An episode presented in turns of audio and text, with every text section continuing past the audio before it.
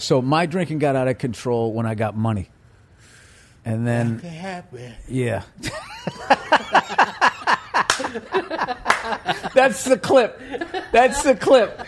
When you fucking advertise this podcast, that is the clip. That's it. That was fucking perfect. that can happen.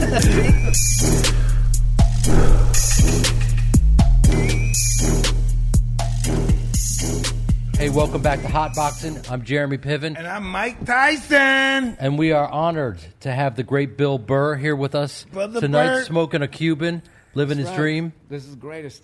This is the most cameras I've ever seen on a podcast in my life. And you've got you've more got cameras than people. you've got your own podcast. You're a big shot. I know, but I do it. Uh, I do it like. I just have like a uh, little mixer and a. I don't do it like this. Where you from, Bill? I grew up outside of uh, Boston. Yeah, what part? Safe suburbs. Yeah. Super white, cul-de-sacs, street hockey, Canton, Mass. Fuck, I'm Whitey Bulger, baby. Yeah. No, see, that was in town. Yeah. That's what. Oh, wait, wait, all, all the places, all the places where they, they make the movies. I was not from there. Okay, I wasn't from there. All of okay, those, all of that stuff that they've made, all these great Boston movies. I, I was in the safe suburbs. So yeah. okay, okay. Mike was asking me your breakthrough, and obviously everyone's got a different take on it. For me, as an outsider, it's when you got up in Philly and it wasn't going well, and there was kind of a massive Yeah, tailgating I wasn't party. going that well. Yeah, and there were great, you know, great comics that were up before you, and they weren't doing well, and you just decided to call this audience out in a rant that is No, legendary. that's the myth. That's the myth of what happened. What hap- What really happened was the first guy went up, and he got booed. But it was the summertime, and it was like a, uh, an amphitheater. So it, there was like seats and then like lawn seats. It was right outside of Philly, and the first guy went up, and I don't know, say the place holds five thousand people. There was maybe four hundred sitting down. And then there was another like 200 just milling around. And they were like, okay, here's your first guy. And he just walked out there like, what the fuck? So he got booed. Then it was sort of like the tone was kind of set. But everybody was doing okay, but wasn't having a good, good time because you saw the first guy get booed. So it's just like, oh, this is an option. So then, like two, three hours after that, that's when I went on. And it was after a break.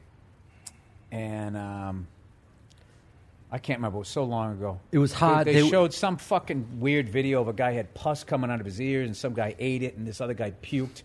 And then they started the fucking show back up again. It was gross.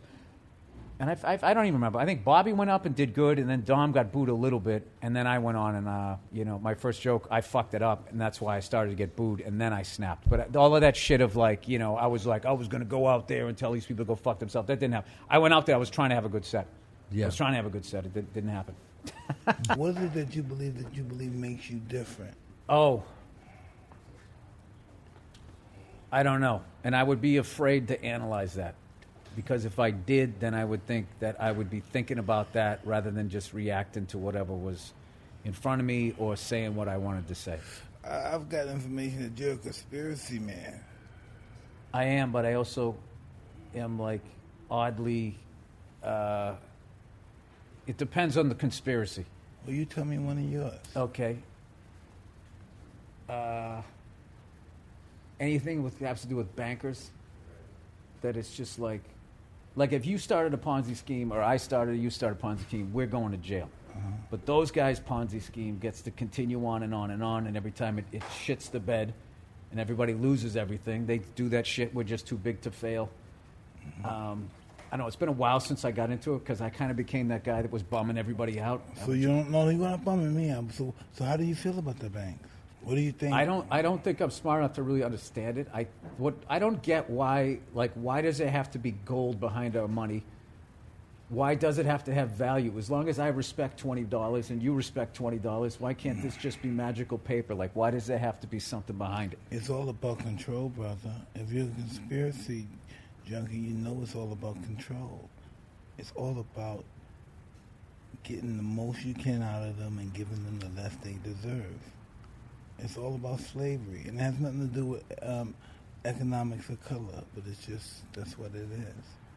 You're So you think you it's all want. about slavery? So then you would then they work it in racially? Like No, you don't think it's like an airline with like sky miles? No, How they um, have group one, group two, group three, I think that we're all diamond medallion. no, we're all slaves to something. We're all slaves to something. Some money, some I'm religion. I'm a slave to these fucking things. I Yeah. keep trying to quit some cigarettes, some cocaine. We're all slaves.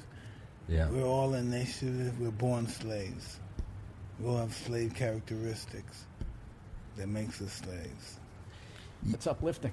but but but Mike, you used to have that because you were taken advantage of, and you've evolved, and it's a different game for you now. I agree that you know. I do agree that, but that's not. That doesn't mean it's over for everyone else. No, I only succeed when I help other people succeed. Right. If I'm the only one to succeed, then I'm a failure.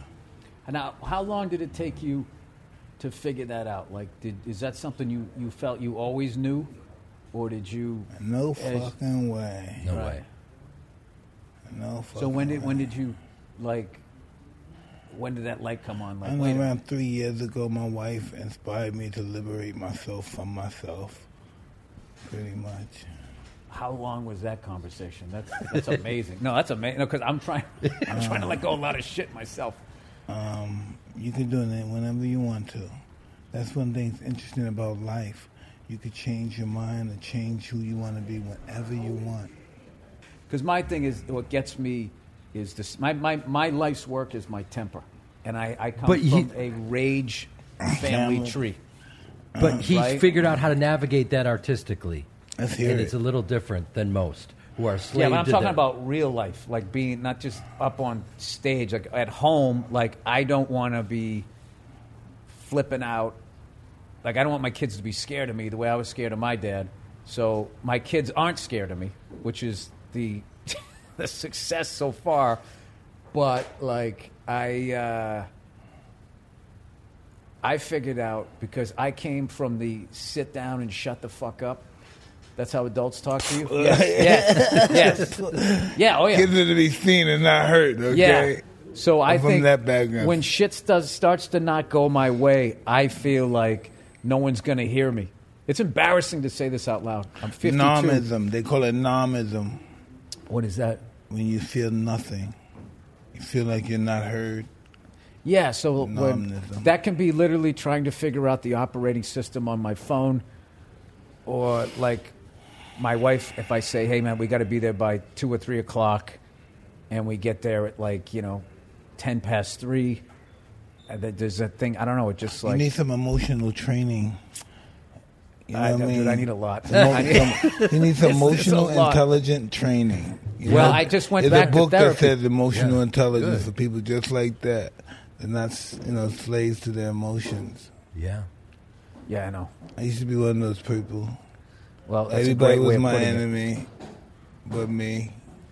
If you're a business owner like myself, you don't need us to tell you that running a business is tough, but you might be making it harder on yourself than necessary.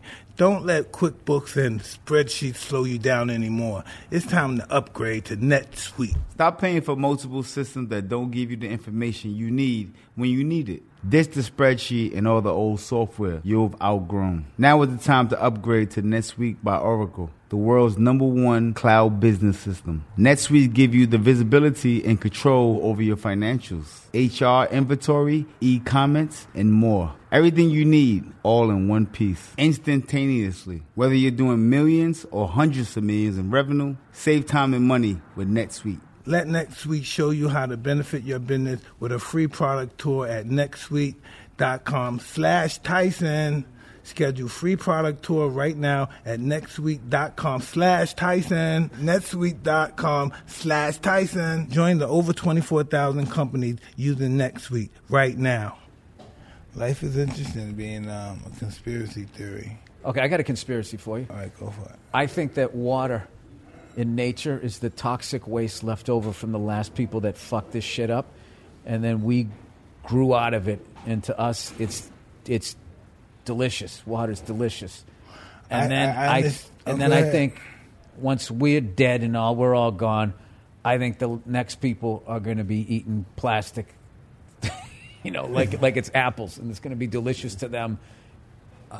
I'm sure there's a lot of holes in that, but There seems to be a couple holes in the nutritional value of plastic. no, but That- the next that people mean- though. That means people. you. That Okay. means you. They'll live off the nuclear waste and all of that. Mr. Okay. Burrow. So I know you don't believe me. I No, saw no. it your eyebrow. Do you see how his eyebrow went up a- like that? Are He's you going- atheist? Do I know what? Are you atheist?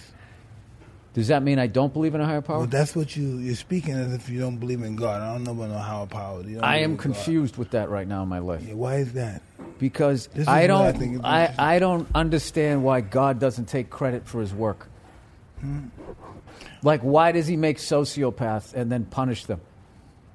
Who said he punished them? Well, going to hell and all of that shit. I'm Catholic. what what did they tell you? What'd you grow up? Listen, I, I used to be a Catholic, but listen, I'm holding my buttons and I go past the, the graveyard and all that crap. But um, when you really look at the expert, what do you really think about God? Forget your religion. What do you think about Him? Hum her, the elements of what it is? I don't think He's mad, and I don't think you get judged for what you did. I so, don't. So he tells you. So you think you're navigating your life now? You think he has nothing to do with you being here, you being the funny man that you are? Yeah, see, that's the thing because I feel that like if I do good things, good things happen. There's definitely these laws. See, my thing about religion is I think that people came up because they couldn't explain how we got here. So I think everybody has these theories that turned into religion, and then there's elements. It's like if you're a conspiracy theory, you got enough conspiracy, one of them has got some truth in it. But like I think all religions are inherently flawed because they were made by people who are alive. So they don't know the biggest answer, which is what happens to you after you die. So that's like the biggest guessing game. And I needed a whole new reprogramming. So what I wanted to do was uh, I went the entire the other way. This is all bullshit. People made it up. You die, you go into the ground. I went through that, and now since then I had kids, it's just you know, there's no way to describe it unless you had a kid. Then I'm just like, there's got to be something. There's something beyond this. This there's something. There is something beautiful behind all of this control of. Um, So what are you talking about? The Wizard of Oz? Yeah, that sounds like the Wizard of Oz. There's something but- behind. but right? doesn't- that sounds like the Wizard but- of Oz. There's something behind. Pull the it. curtain, meet the wizard. yeah, yeah, I like this. We're dealing yeah, but the don't you? Wizard But of Oz. but religion is inherently that too. huh? There's this guy. He's watching you. He's All right, so hanging listen, out. No, but check this out. I know religion has its flaws. I- I'm, I'm, I'm with you 100. percent Okay. But how do you think we would be without it? You think we would be better off? Really, really, you think? Imagine us thinking. No, I, I don't think I don't think you, you need to go all the way the other way when now there's no judgment and blah blah blah. The bullshit that I'm was at. I think that uh, if there was a um, No, no. Since since you think it's so bad, just say, what do you think? It should be no religion. no, I'm no, no, I don't think that. I think it that shouldn't be no Catholic religion. no, it's like you're looking at an old house that needs to be redone. You don't need to tear it down. You just need to to upgrade it. Oh, I don't. What about spirituality, Mike? There's spirituality, your connection with God, without being in any one of these religions. I don't know spirituality, but spirituality comes from religion, pretty much. It doesn't have to. You know. You you know. So you all right? So you're dictating your own show then? All of my all these rules are my rules now. So I'm spirituality. So I'm I'm pretty much I'm a prophet or else I'm God. Since I'm going to a spiritual perspective, and it's my spiritual perspective, why don't I write a few lines in the book or something? Matter of fact, why don't I make up my own book? People have made up their own book. Yeah, but, but, it's, uh, I'm sitting over here. I'm the Jewish guy. Uh-huh. Um, I knew it. You knew it. He could smell the Jew. Uh-huh. the ginger smelled the Jew. It's a good An old children's Marc Maron it's a- joke. I'm fucking with you. Breaking balls. I miss it. Yeah. I mean, like looking at you, your last special from an outsider, you're crushing it. You're saying, you're fearless, saying whatever, saying what you want to say. And at the end of all that, and you're in London, um, and you're relating to a culture that you don't necessarily have a great reference for because you didn't grow up there. Um, and at the very end, you're there with your kid, and this this will sound like I'm I- I'm not kissing your ass. I'm just being honest. But there was some, there was something about it that really struck me, at the very end with the credits, and you're there with your kid, and it's that silhouette of you guys in the back. Oh, You Yeah, kid. Royal Albert Hall. Yeah. How you It feel was. about It, that? it looked like someone. I, I don't want to say who has it all, but you've had figured some stuff out. No, I did. I did. I did. No, I definitely figured stuff out. That's why I'm trying to figure out how to come back to a higher power thing, trying to figure out my temper and all of that. I mean, I, I just, there's something wrong with you if you have a kid and it doesn't change you. It doesn't make you look at yourself and be like, well, I, I got a, a lot to work on. Because, um, you know, there was a lot of stuff I didn't like about myself. And then when I had a kid, I was like, you oh my God. your kid. I feel like, yeah, I'm contagious. And you think, no, no, it's no, like no. I don't want to. I don't want to pass this shit. You don't think you could take? You just thought you could hide something. You know, No, we like no, we like secrets. I have a temper, man. You can't hide that. Like if I was, you oh, know, Oh no, no, we're not hiding your temper. We're hiding the cause of the temper. well, if I could, I'm trying to figure out what is the cause of it. Oh, I'm trying- you know the cause of it, brother. Oh, don't start that. Why am I mad? Why? I know you know why you mad. Why are you mad? Who hurt you? Oh, that, yeah, but that's what I just figured out. But for years, when I would yell at my phone, I thought I hated technology. Oh, this guy. It had nothing to do with your phone. No, I'm serious. clever. I'm not- I'm He's being- I'm being totally honest. That's- no, you're not. You silly dude. no, you know what it is. no, the thing is, is you're more evolved. You've worked on yourself more, so you think I'm where you're at. I'm not. So I'm learning shit from you right now. I'm not trying to be clever. I'm being totally honest. Like I, you know how many times I've said that? I fucking hate technology. Technology kept me alive. I had a ruptured appendix. I don't hate technology. I just get frustrated with shit, and I have this. You hate, no, this is what you hate. You hate this phone. It's an aggressive therapy You session. hate, you, you hate this phone. You don't hate technology. You just hate this phone. Okay, this phone. It's too light out. It's the afternoon to go into my demons here. Smoking a cigar, man. I feel like this is gonna be my last cigar Let's here. Sigmund Freud him, man. Let's Sigmund Yeah, Freud him. fuck, man. I don't know if we should drag him into deep waters. Yeah, I see you. This this is the good cop over here. You're pivoting over here like, hey, I saw your special. I really enjoyed it. And you're like, you know why you're angry, motherfucker. It's just like, Jesus Christ. I want to fucking sit here and smoke a cigar, Mike. Oh my god. Oh my god. Bill, you know that Mike had a one man show. Did you know that? I loved it. okay. What'd you what'd you love what'd you love about it? There was a couple things that that really struck me as performance and a sports fan, where you were talking about you were in a fight. I think it was Holyfield, and you, you were getting hit by this guy, and you said I was maybe this maybe this was an interview. I've watched so much of your stuff, but I think it was a one man show. No, I think it was an interview. You were you said you were going. I was like, what the fuck? What the fuck? What the fuck? And I thought that was so amazing that you would think that. I would be thinking like, oh my god, end this. Get me out of here. I don't want to be here. And you're just thinking like, what the fuck is going on right now?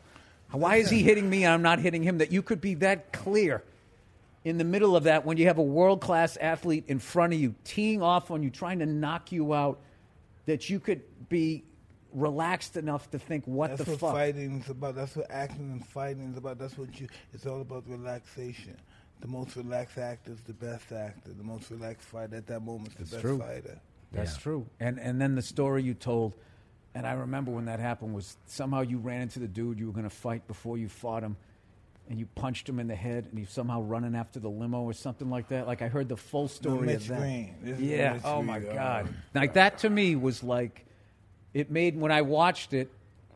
It reminded me of like Charlie Murphy had stories like that, where it was just like you're just like this can't be real, but the details you know it's true. Listen, mm-hmm. right? I didn't want listen. When I was fighting the screen, right? This guy he was on Angel Dust, and I was I, and I was wondering why I was hitting this guy, and he and he was really he was like moving, but he wouldn't hit the ground. I'm like, Right. what the fuck's going on? My hand is hurting like Right. a motherfucker. Right. And um, You tase him, he's ripping it out of his chest. yes, I hit him. Boom! I hit him with a shot, and he was out. Right. Right. So I get back in the car and I said, all right, let's go. And next thing you know, he busted the camera. It's just like Jason. Boo, no, no, no. he got up and um, I'm in my car and he breaks. I'm in a Rolls Royce at the time, and he breaks the Mm-hmm. fucking um the side view mirror. The mirror, what's the side view mirror? Yeah, He breaks view it off, and I tell my friend, one minute, please. I go out, I fucking beat the shit out of him. Boom, I hit him, his head hit the fucking concrete. I said, oh shit. You know when people hit the car, boop, you hear that shit? Like, oh shit. So I got in the car and I said, let's get the fuck out of here. But man, I when, when I saw in the morning he was awake and he was just really fucked up. I looking remember at- that picture in the paper. I was like, wow, he's glad he didn't die. Shit. So, did you guys ever talk about that? Did you ever run into him again? and Say, hey, No, you know, ooh, sorry, sorry about the curb. No, listen. the next time after that I ran into him, like, you would think that he'd be scared to fuck with me. And he saw me. I'm in there. I'm hanging out. The people have like in Harlem. The people have the chairs outside and in the restaurant. He said, "You fucking bitch! They go you Cicely Tyson motherfucker in front of hundreds and thousands of people." I said, "Oh fuck." He just uh, he had no. Um, I mean, he is a born again Christian now, but back then he Yeah. had no self respect. He didn't care. He had a Jheri curl. Remember that guy in Last Dragon? Come on, you remember the Last Dragon, in the movie? That guy had the Jheri curl. You know, he looked just like him. I think he had the last Jheri curl, the guy you fought. Yeah. Literally. Jheri curl was great for boxing because when a guy would take a stiff right, Yeah. the product would come out of his hair. Right. But And sometimes it like shit get in your enhanced, eye, It was though. But it, fantastic. enhanced the, but it the punch. in your eye Yeah. sometimes. You can't see shit, man. Yeah. Fucking Jheri curl and shit. So, Mike, you said everything changed for you. You were terrified and you were so scared, and then you realized they were more scared of you, and that empowered you. Oh, and what. Bill was just talking about when a, when Evander was hitting you, I, was that one of the first times that you thought, "Oh, wait, maybe he's not as, more scared of me"? There was a moment where it flipped, and that's why you No. were like, "What in God's name is happening?" I didn't know what was happening because he was clashing me with his head. Oh shit! You know, Okay. I'm saying, hey, what Headbutting these, you. But I'm saying, where are these punches coming from? And I've seen these shits, right? Right. And um, that where the it basically came from. Got it. Hey, what's the first car you bought when you made it?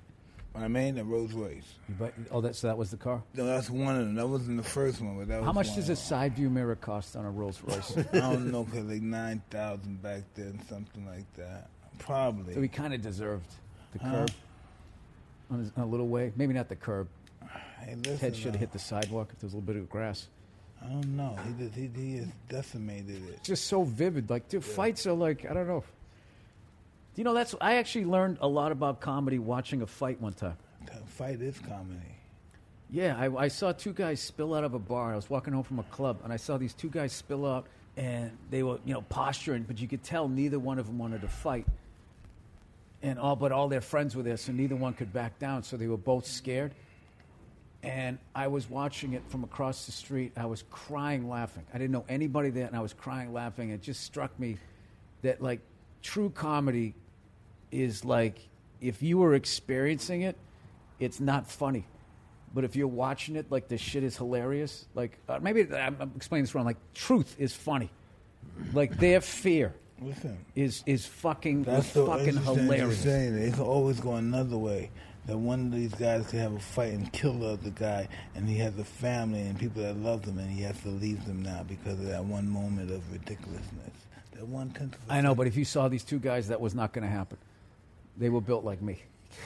that was a couple of they should never guys who get- shop at the Gap. They should never go to the bar again. No, they shouldn't.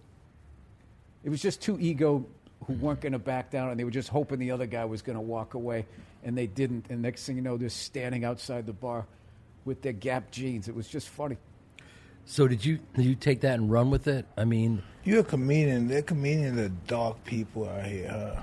it can You be. stand up guys. What do you mean? Talk shit about people? No, he's here. You got dark what you're endured in life. Most comedians, stand up guys, Do what? what they endured in life. Oh. I mean, I don't. I mean, compared to what you went through, yeah, I had a nice, I had a good time. I feel that. I mean, what am I? I'm gonna sit there and tell you about the pain of my childhood after the shit you went through. I can't do that. pain is pain. It's relevant. Yeah, you can't compare. Relevant. Yeah, but you do. It makes you feel better. You know? Like you just see somebody, you know, I don't know, stand on the side of the highway wearing like a Christmas sweater, fucking begging for money. I saw this guy the other day. Part of, I didn't give him money because he had on the Christmas sweater. I'll be honest with you. I just thought it was odd. Well, first of all, he had his back to me and he was clearly counting money.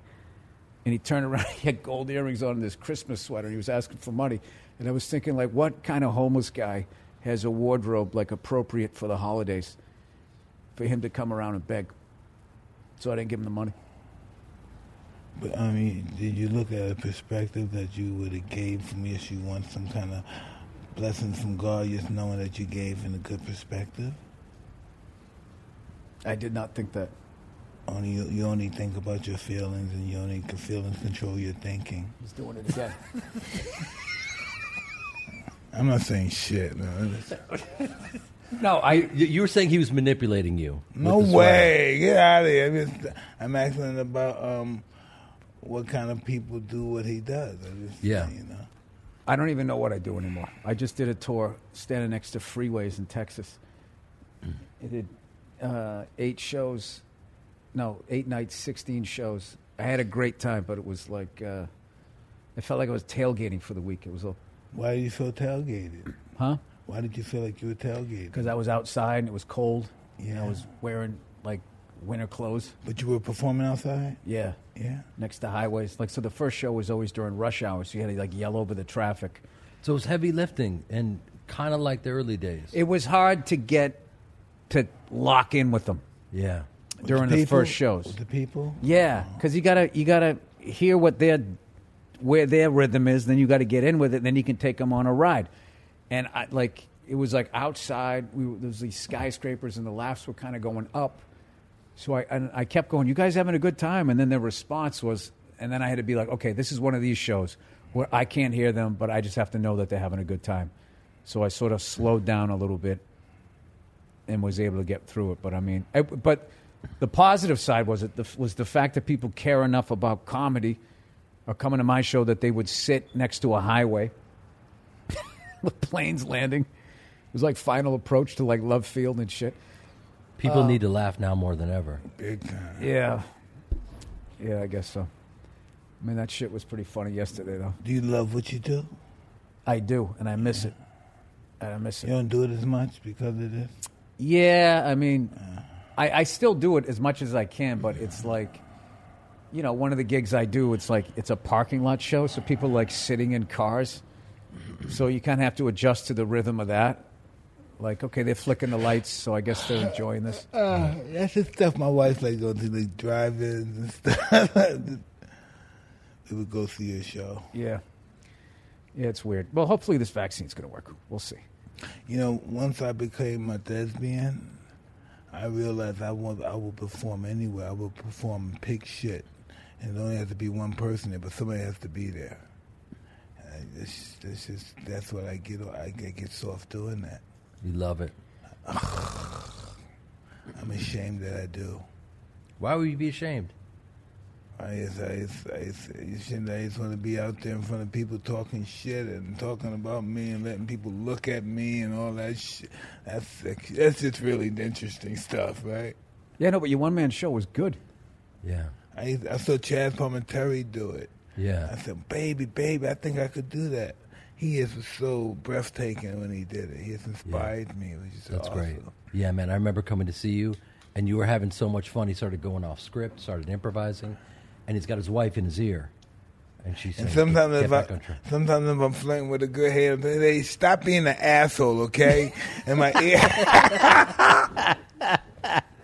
I don't think I could ever do a set if my wife was in my ear. Oh, imagine? That's very attractive. No, my wife is hilarious. Oh, My wife would be making me laugh. She would be going like, "Oh, that joke killed, huh? What do you think? You're special now?" Oh, Huh? She, she was, I don't know. She'd come up with something. running commentary. Oh, no, his, Yes. his wife is keep keeping him on track. Yeah, my wife is a shit. Oh man! One day I must have did some weird arguing, and she just left. She left me up there by myself. Oh shit! And then I how like did how you said I must have did something. You know you did Yeah. something. Fuck! She just left me up there. How did it go? I, it went great because I was live talking about stuff, but it went great. But um, I can't believe she did this, and I learned to memorize. You this- you could have opened with that Huh? and just say, usually my wife's Oh, talking in no my ear, but I pissed no her off, way. so you guys are going to get a freestyle show. Oh, they would have gone nuts. Oh, Because that's something that I learned early on is you have to address the I'm situation. panicking too. I'm up there panicking, saying I should have said that. after Yeah, no. Anytime, anytime that happens, if you just address what is going on, Ooh, like God. They love it. yeah, and it breaks a ten. Then it, it then it feels like special. Like uh, like you know, you, you did a sitcom. You know, like they didn't like when you got the line right. It's when you screwed up. Then they felt like, oh man, I, I really am behind the scenes. If you just had a show Right. like a taping, and though everybody like hit their mark and everybody said their line and it all worked, they're like, eh, you know, they didn't interact. I didn't get to see the screw ups. I could have just watched this at home. Uh, they want to see like the uh, the inner workings of it. Like, cut, cut, cut. Why are you standing there? You got to be over there. And Are, we, Right. are you talking about we gonna hear about you producing some shit? uh, yeah, I, You talking about some producing shit? You produce some stuff now? yeah, I got a uh, started a podcast network that has now turned into like TV and hopefully a film. I wrote a film with a buddy of mine, and we're looking like we're going to sell it. And uh, so, All Things Comedy is going to produce it. And uh, yeah, we started to do that. I want to be in movies. I want to be in your film, dude. Oh, I, I would definitely get a part in that. something for me. You can imagine me doing some shit.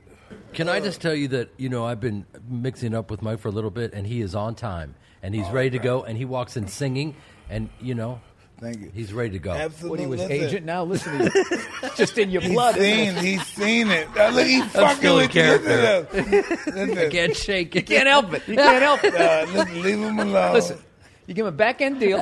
You don't No, even have leave- any. You don't even leave have him skin in the alone. game. You don't even skin in Leave the him game, alone. and you're fucking negotiating for his fucking part, man. That's you hilarious. listen. You appreciate the truth. I have to That have is his back. fucking- Did you see No, what he was you, just you know doing? what, Bill? To be honest with you, I was alone, I was pretty blown away. That's what it was. I couldn't believe it was happening. Comes in singing earlier than any, anybody. But listen, I think you guys should work something out. I don't want ten percent, but uh-huh. The greatest thing about show, like say, like stand-up comedy, is it's one of the like if you go to prison, it's hard to get a job, but like you can walk out of prison and and do an open mic within the first week, and people will put you on. They won't give a shit, dude. They'd they'd be like, dude, you should wear your fucking orange jumpsuit. You killed somebody, dude. You should talk about that. That would be funny. Like they, they wouldn't give a fuck. I thought you were laughing. You were fucking yawning over here. No, the mushrooms are fucking mushrooms. killing me, man. You know I knew it uh, wasn't that. just weed. I was Yeah. just like, there's no way I'm taking a hit off of that. There's something Mushrooms, going on here. Mushrooms, baby. The shroom. I'm shrooming. You know how fucked up this is? He's shrooming and he's wearing pants like he went riding a horse today. Like side saddle or some shit. Man, don't be like my wife. My wife is like Dick Patrol, man. Don't be like checking out my fucking tight pants and shit. My wife's always judging my tight fucking clothes and shit. Don't be like that. I, I man. told Mike he should come ah. train with me, and he said he's gonna have to wear a jock because he doesn't want to have to hit the pads and have a whole situation. I digress. This might be my favorite podcast ever. This is talking about my wife just, my wife just don't like my tight clothes. She said, "Why you have to wear fucking tight clothes, Mike?" She understood. I said, "Baby, this is me. You married tight clothes. Why you mad now like wearing tight You married tight clothes, absolutely. So you never got into the baggy shit when it came out in the 90s? Fuck no, man. I wanted to show my bows and all that shit. You know what's hilarious? I thought once baggy pants came back, I thought, and, and longer shorts, I never thought short shorts or tight clothes would ever come back. Oh, I they, never- come, they I- absolutely have to Mike come would back. wear tight shorts even when he was boxing. Absolutely. I mean, if you think about it, everyone else was, was going for the Jordans down to the knees. I He had put no sexy socks on, back to short shorts. boxing, dude. I put sexy back to boxing. Then I go on a Wayne with my Versace tights and shit, Yeah. man. You Bling, wear bling. tight Versace suit. I feel I wear Versace till I die. Wow. Now, what is it about that that you like? Huh? Does it fit your junk better than no, uh, yeah, Yves that, Saint that Laurent? too. It was made for me. it was made for me. Yeah. Yeah. He made it for me. He made it. It was, it was about me, baby. I've dressed like this since the fifth grade. And that's I have, beautiful. I have no style whatsoever. That's beautiful, and hopefully you saved a lot of money by doing this. You That you is say the most eloquent way anybody's ever shit on what I'm wearing. Oh God! You are you are saving a I- lot of money. Wait, what do you do with all the money you don't spend on clothes, Bill? so. Mike, do you want to? Because he is a master. He really is. know, I hate I to be- know he is. So He's just trying to get the- you in the film. I know what he's controlled. saying. he's still working it. I no. I'm trying to get in the film too. I'm asking him about the film. I'm not easy. Please, may I be able to be in your film and show my acting skills? You don't have like yeah. I, I never thought you would want to be. I got. I, I'm already thinking of three different things you can do with it. Yeah. and Thank you, you didn't think you were going to get married. No, I didn't. I when I was growing up, being married did not look fun. Nobody in my neighborhood looked happy. Everybody it was just it was a it was uh, you know I, I don't it, it was this is like pre self help. People just you, whatever happened, you shook it off, you buried it, and you just fucking you know. And they just school, they just kind of funneled you down something. I think a lot of people that I grew up, unfortunately, weren't doing what they wanted to do with their lives. Um, They did what they're supposed to do yes, is what they did. Is what they did, and then the reality of that hits. And you got, you know, people back then where everybody had don't- I don't five, look- six kids. You Yeah, can't, you can't down pull the ripcord. People, though. I don't look down. Those guys bred great. Some of those guys' kids ran this country. Those people back then started. and They had all those kids. Some of those kids wound up being leaders of this country. So I mean, No, I wasn't shitting on their kids. I was just saying that it's tough to change uh, a job. Look What at that. changed your mind that you could pull the trigger to do what? to get married? He had no power over that. Huh? What did do that? um, I don't remember, but I can tell you this: it seemed like a mountain that I had to climb up, and it was like so many of the demons that you have because you get them when you're a kid. They they look like mountains, and then you realize you, all you had to do was step up on the curb. That's all it was. And I, I gave her the ring. She broke down and cried. I never felt better, and I was just like, I should have done this forever ago. Right. And um, The fear of it. Oh, I'll tell you, I, I got a Chazz Palminteri story for you. So, it's the day I'm going to get married, and like most guys, I'm freaking out. Like, what in the fuck am I doing? What am I about to do with my life? And so I was getting fucking nervous, getting cold feet. So I'm with my brother. He's my best man. I go, hey, can, let's go down to the bar. I just need to have a drink before you know I do this shit. And he goes, cool. So we go downstairs, and I'm at the hotel bar and I got like a Budweiser because I didn't want to be fucked up my own wedding. So I had a Budweiser, and I'm sitting there, and I look over. It's the middle of the day, and I look over, and I see Chazz Palminteri standing there with like four other people, and I immediately thought a Bronx Tale. Now you can't leave when they close that thing and they get the shit kicked out of them. And then I got in my head going, "Oh my god, that's a fucking sign. I need to get out of I'm here." that kind of guy that go by sign. Yeah. I'm that guy that yeah. Why? and I wasn't in New York where he was from. I was in Boston. Why is he here? Oh, Why I'm a is he weirdo in this like that. I'm a weirdo when I'm like going to get too. married? What is he I- doing here? Right? Yeah, Yes. I'm the fucking same weird Why motherfucker the like fuck? that. I always wanted to meet that guy. Why am I meeting him right now? He's trying to tell me something, and I had to get that out of my head. Thank God I did because my wedding. I was be saying shit. this means I'm going to die. So this means I'm going to die. I'm seeing him before I go. What Yeah. was the, when was the when was the last time you remember you went somewhere or what you saw either something or you saw a person, and then you were like, "This, this is a higher power trying to help me out." It's saying, "Mike, No. don't do this," or you're, No. you're doing the wrong thing. This is just that I thought about this person, and this person's somewhere else, and I'm in this other city or this country. And now this guy's right here. Yeah. Mm-hmm.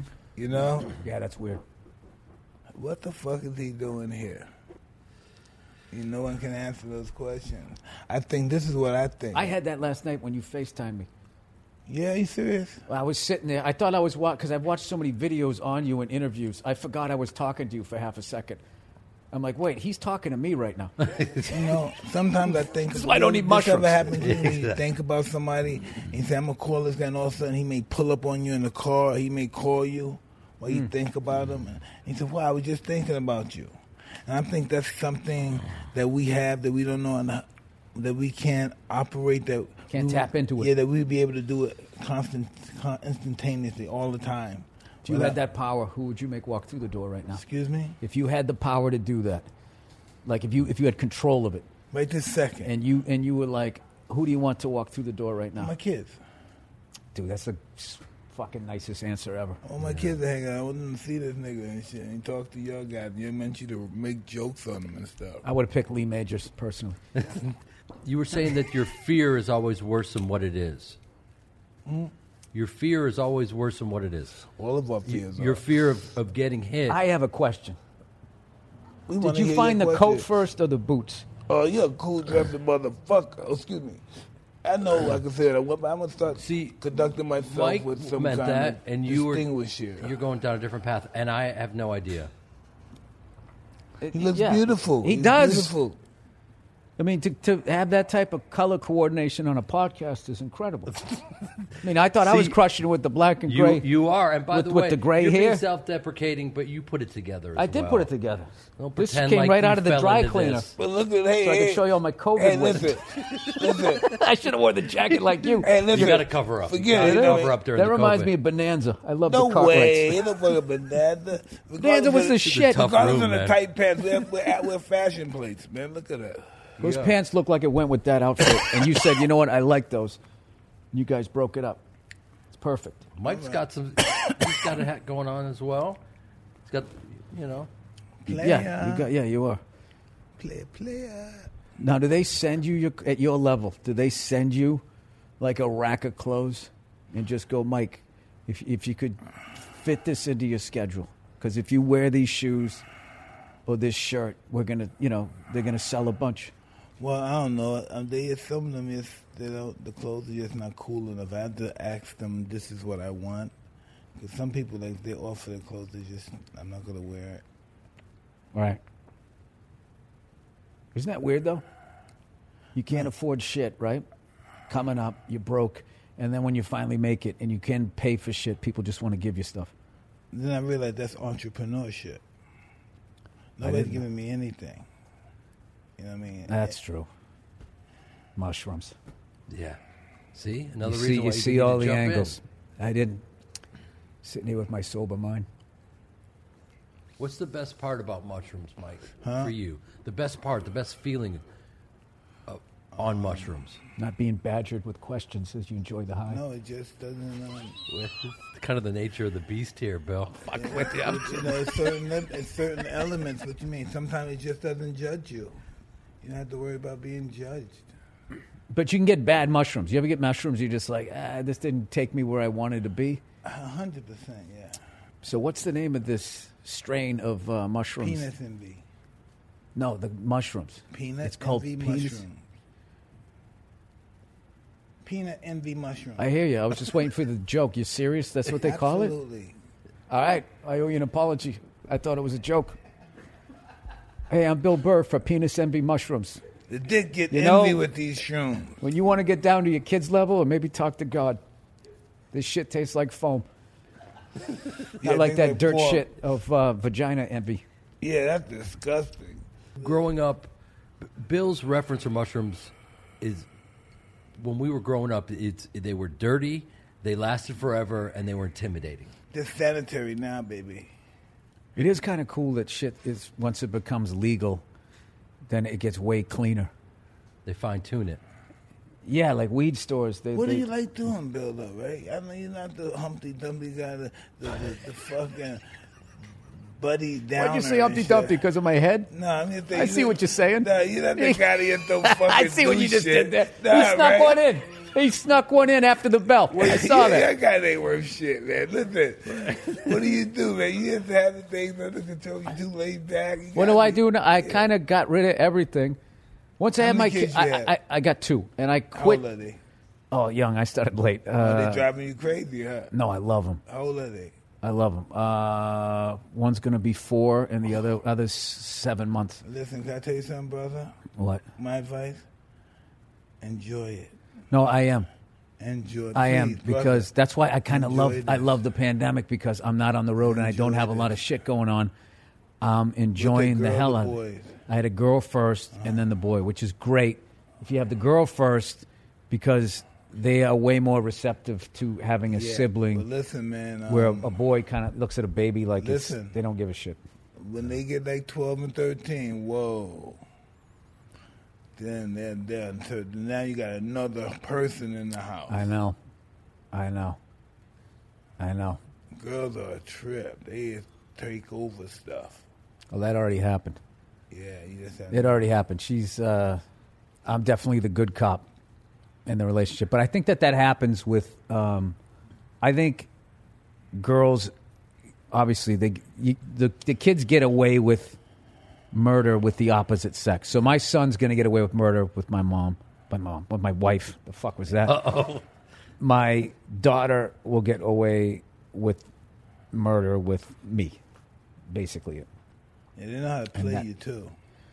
They know how to play Well, that's you. the. Th- I think because my wife is sitting there going like, you know, she's that's a fake cry, like she she knows the thing. So now now that's making me look at my But wife like, but subconsciously, why do you know all these tricks? Hey, but subconsciously, hey, you picking on my baby. You know what I mean? 'Cause that's happened my day. What are you making her cry? Well, it's not that important. yeah, You're make her no, I feel that because I like when she'll discipline her, you know, we don't spank or anything like that, but it just goes like she'll just be like, hey, you got to stop doing that or whatever. There is a twinge of me going like, Yeah, I'm the same. Wow, yeah, I'm the don't, same way. yeah, I'm the same with my daughter. Don't talk to her like that. yeah. She can do nothing wrong. And it's so interesting, Mike, because we were talking before about the fact that you can get love from all these strangers and you can be celebrated, and then you're looking for it from your own kids, and it doesn't necessarily come that way. You it's know, not that easy. That's the real deal, right? Our kids, right? And just when they get that age, like when they, they see the bullshit in us. That our fans, our people, that they don't see that bullshit that the kids see when we're not us. You know, Oh, when God, we're not that's so- putting on. That's so true.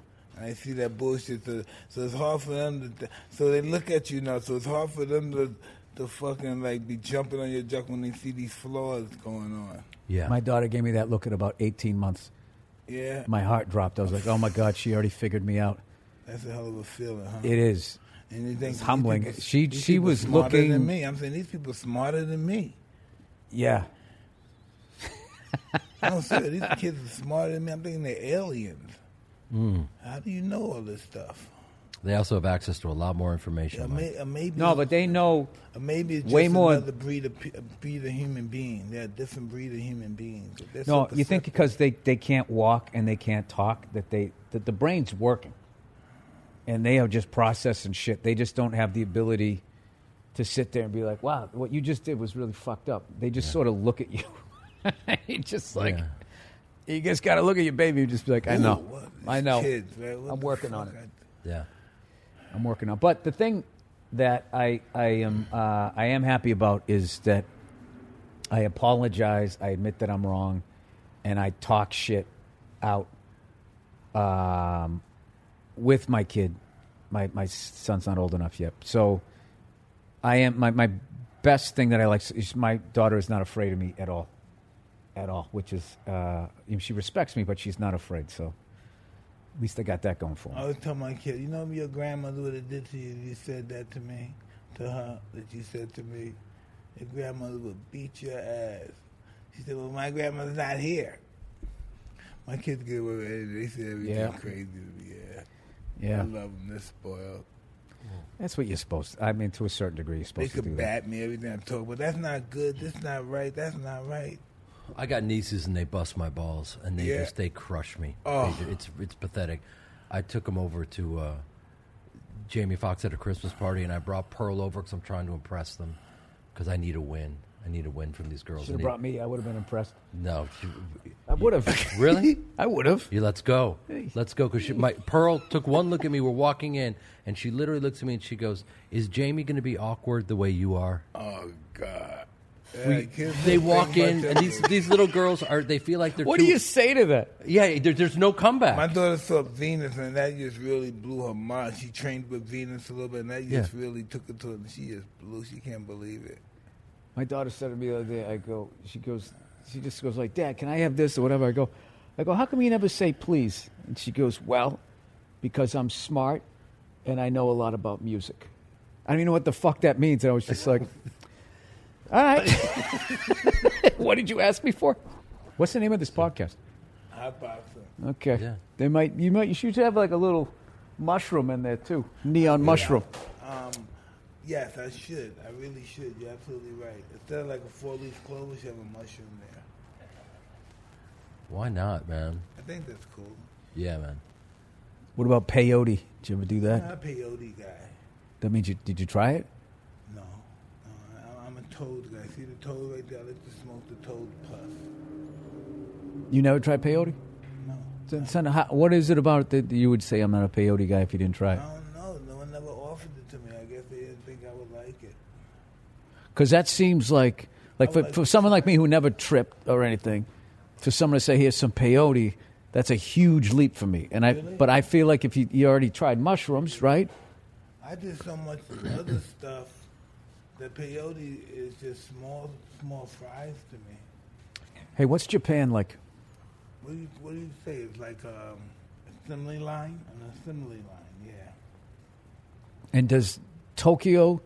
Uh, whenever I see pictures, it looks like a giant Times Square. I don't mean that in a bad way, but it just it looks. Yeah, but Ridiculously assembly line. vivid. Everybody's, everybody's walking. Everybody's doing what they have to do. There's nobody chilling, talking shit. Hey, man, no, it's none of that. So what? It, uh, coming from America, Women, women don't have no really good rights. A lot of women are in jail there from passions of crimes of passion, killing their husbands or something. that's a thing over there. Yeah, yes. You, you've got an interesting. You interesting. know the scariest place I ever went? What's that? Uh, Singapore, yeah. because that was where you know They came that young kid, right? Yeah. And uh, this is how I grew up too. My mother was just like, "Well, they should. Those were the laws. That's what that's what they should do." Um, I just remember going through security and just thinking like, I, "I don't have any weed. I got I got nothing. Right? I don't have any weed." And I was telling my wife, "You don't have any weed, nothing." And like, you know, you hear this shit like if you spit gum on the street, like you go to jail forever, which isn't Yeah, that- true. You That- can't get in trouble. yeah, but you can get in trouble, but it's not like they, they not all day. execute you or anything. But um, that was a scary. Plus, I, I watched uh, a video one time of somebody getting caned. It is no fucking. Whoop, they get cut flesh. Yeah, cut his f- The dude took like three and was fine, and on the fourth one he fucking collapsed, sort of. And they kind of like hold. He had to take seven. Yeah. It's not a good thing to watch before you go to Singapore. That's No. not good for tourist No, no. attractions. Can I borrow your lighter, Mike? Please, Thank my you, sir. pleasure, bro. Did you call your shot with the Mandalorian? Did they come to you? Did you? Are you? Were, were you? You in that into- movie? to t- uh, TV series on uh, Disney. Disney. Disney. I thought it was a movie. Um, well, if you like spaghetti westerns, you ought to check that shit out. Because I love John spaghetti. Favreau, oh my god, he fucking ki- they they're killing it. Rick Famuyiwa, they're just killing it over there. And um, I've always made I always made fun of Star Wars, not because I really really hated it. It's just I saw people excited about shit, and being a comedian, you just make fun of it. up, huh? Yeah, you just make fun of it, right? You're a miserable fuck, aren't you? Uh, fuck up not- shit. it's not as like I used to be. Now I kind of do it more fun. But when I was a younger comic, when I was really angry, I was a miserable prick. But uh, so anyway, I've, I've always Joe made. Rogan was the angry um, comic too at one time. You ever see Joe Rogan stand up? Yeah. Mm-hmm. He's pretty tough. Huh? Yeah. Yeah, that guy. Uh, that's one. He's one of the best comedians I've ever seen. Like his energy on stage is uh, unique. There's no. The first time I saw him was at the Kowloon in Saugus. It was a Chinese restaurant. Like for some reason, Chinese restaurants and stand-up comedy in Boston, they just always had a room in the back or a room upstairs. In this place, they had a room upstairs. And me, food huh? yeah, and me and I, uh, like that. I think I would like the Chinese restaurants, but they have good food there, huh? Yeah, and East Coast Chinese food too, which is the shit. So um, I went with late great Patrice O'Neal, and we went and watched him, and we're just fucking blown away. There was nobody. There was this weird thing with Boston comedy where you had this Mount Rushmore people that created it, and they didn't leave, um, didn't want to leave, you know, and they were making great money, so you had to leave and establish yourself and then come back and then you could headline. So he was the guy we were looking at. Like, how did he do that? Like, how is he still in his twenties headlining the Kowloon? Because that it just you couldn't you couldn't get that that gig did not exist for our generation, and he did it. So we're like, all right, let's go down and check this guy out, see if this guy's as good as people say he was. He was. That's when he was doing the. Uh, you ever see tigers fucking? His, that was his closing bit, and he sounded just like a tiger, and he acted this shit out. I just like the. I remember the sonic like assault of that bit in a great way was just like. There was like that bit alone was better than what my whole generation was doing collectively when we watched that. So I was just like, and that was one of those things when you saw a guy that good that it, it couldn't not have an impression on you that you had to be like So, do you think that's your biggest influence? that was there's comics and there's certain sets and he's mm-hmm. both joe rogan at the kowloon mm-hmm. in fucking i mean i'm talking like 94 it was before i moved to new york me and patrice went down and we watched him and we were just like what She's the not with us no more. yeah yeah it I was at his one of the, one of the la- what we roast Charlie Sheen or something. That was the last roast that he had. Mm-hmm. Yeah. Yeah, that'll never not be sad. That guy, yeah. If he was still alive, you wouldn't know who I was or a lot of other people because he was he was uh, he was so good. But that was what made it great because he was so good. You'd never had a competitive thing with them. Mm-hmm. Like in order to compete with somebody, they have to be somewhere within my sight. And he was just over the horizon and just so when he went on stage, I you just became you stopped being a comedian. You just became like a fan of stand up. And that's what Rogan did when I saw him at the Kowloon. Like, I stopped being like, okay, how do I get there? And he, okay, he moved to LA. I just, I just forgot all of that shit and just started enjoying the show. And um, yeah, I almost felt like I should have paid him because I, And- and 'cause I was sitting there like an audience member. And people are that way with you when they see certain bits that you do, like your helicopter bit. They look at that and go, okay, you're hitting that from so many different angles, so many different perspectives. That's You know really what's funny? I flew with the guy that was the dude flying, and he had seen me do the bit, and he never brought it up. How Really? cool? How cool is that? I had to find out afterwards. I rented this helicopter. I got a pilot's license, so we were flying up to uh, Crazy man. flying up to uh, dude. I'm telling you, once you get up there, I bet. you will be so fucking scared driving down the highway. Mm-hmm. The highway becomes way scarier. Way scarier. It's like nobody knows what the fuck they're doing. It's like we're all flying in formation and nobody has any. John Kennedy Jr. told me the same thing. Yeah, it's like yeah. When you're up there, you should see the Uh, technology. tell us then that you can't believe how beautiful it is up there. yeah. It's yeah, it's insane. That's what I heard. I It's heard that insane. too. So um, yeah, I like go up there and I find shit I want to go do with my wife. I'm I know. I flying don't, look I at the don't fucking want to beach. do this. I don't want to Yeah. drive a, a great ride a perspective. plane. Yeah. So you're, you're, you're, you're, um, you're the kind of guy that likes um, do uh, one of the drilling drilling junkies, right? No, you know why I ended up getting into helicopters was was conspiracy theory. Tell me. So I was reading too much about the Federal Reserve because you are doing too much because you can't fix it. Mm. So all you do is just meet other psychos No, psychic. and psychos. Well- you can't tell me that you haven't met a conspiracy theorist where you're excited because they're into it too, and about a minute into the conversation, it's like I got to get away from this fucking guy. Well, Well, you don't experience that. You're Well, Mike he's just a Tyson. little- I, he's you little look like me with no fights. Yeah. I understand some People people, will bend your ear a little more. in, in certain issues than they are in others. All right. So here was my my. I was reading up on this shit, and What I reading up on? just how the whole Federal Reserve came about, the Woodrow Wilson shit, his letter of regret, 1912. yeah, and how they passed it when everybody had gone home, It's and just like now. Um, they they wanted to um, put taxes on the robber barons. That's when the taxes were created. That's what these federal guys, this 412 families, made the Federal Reserve. The the um, the tax the robber barons like the Rockefellers and the Vanderbilts and all those kind. I thought they were the robber barons, and they took No. control of the money. No, they're the robber barons. But who's going to who's going to put the robber barons in their perspective? So you need guys like um, Theodore Roosevelt to do that to make these laws. So now, Well, if that's what- taxes come in 1912. But if that's what they were 1912, trying to there do, then and if you told me that, then I would have never learned how to fly. Because I learned how to fly from reading that shit. Because I became convinced that the dollar was going to collapse. That 2008 shit happened, and they were just like, "Hey, go fuck yourself. We're too big to fail." Dollar's So- never going to collapse. It's just that we're going to get our share.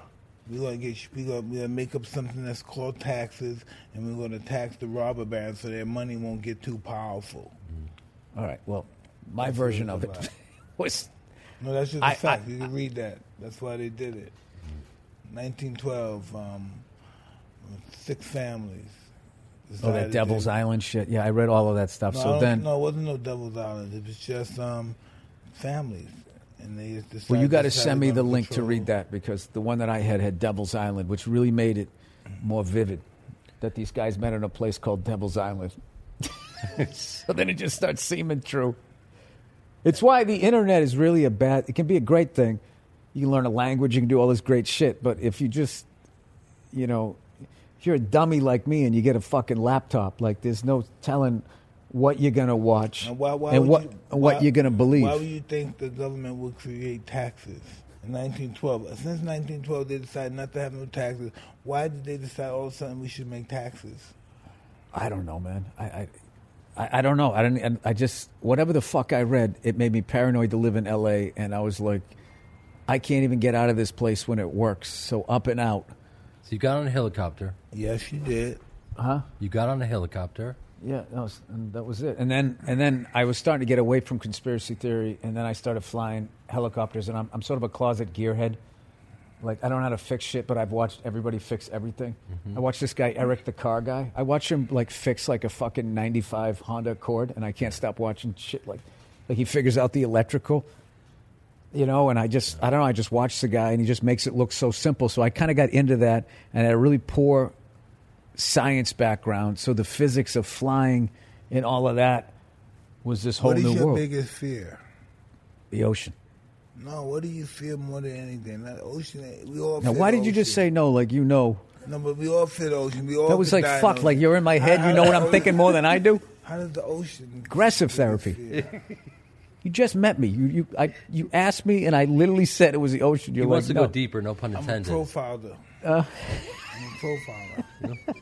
This is from all He- those years. Mike sizing lock. No. He- this is from all those years of having to size a guy up across the ring. Exactly. Yeah, Who's like, dumb. I don't understand how you don't listen. throw up before this. You know, there's a Listen. guy just training to fucking knock your brain into the fifth fucking Mm-hmm. row, and you know while you're training that that's what that guy's doing. How do you even go to bed? How are you not just lying there going, is he still doing more sit-ups?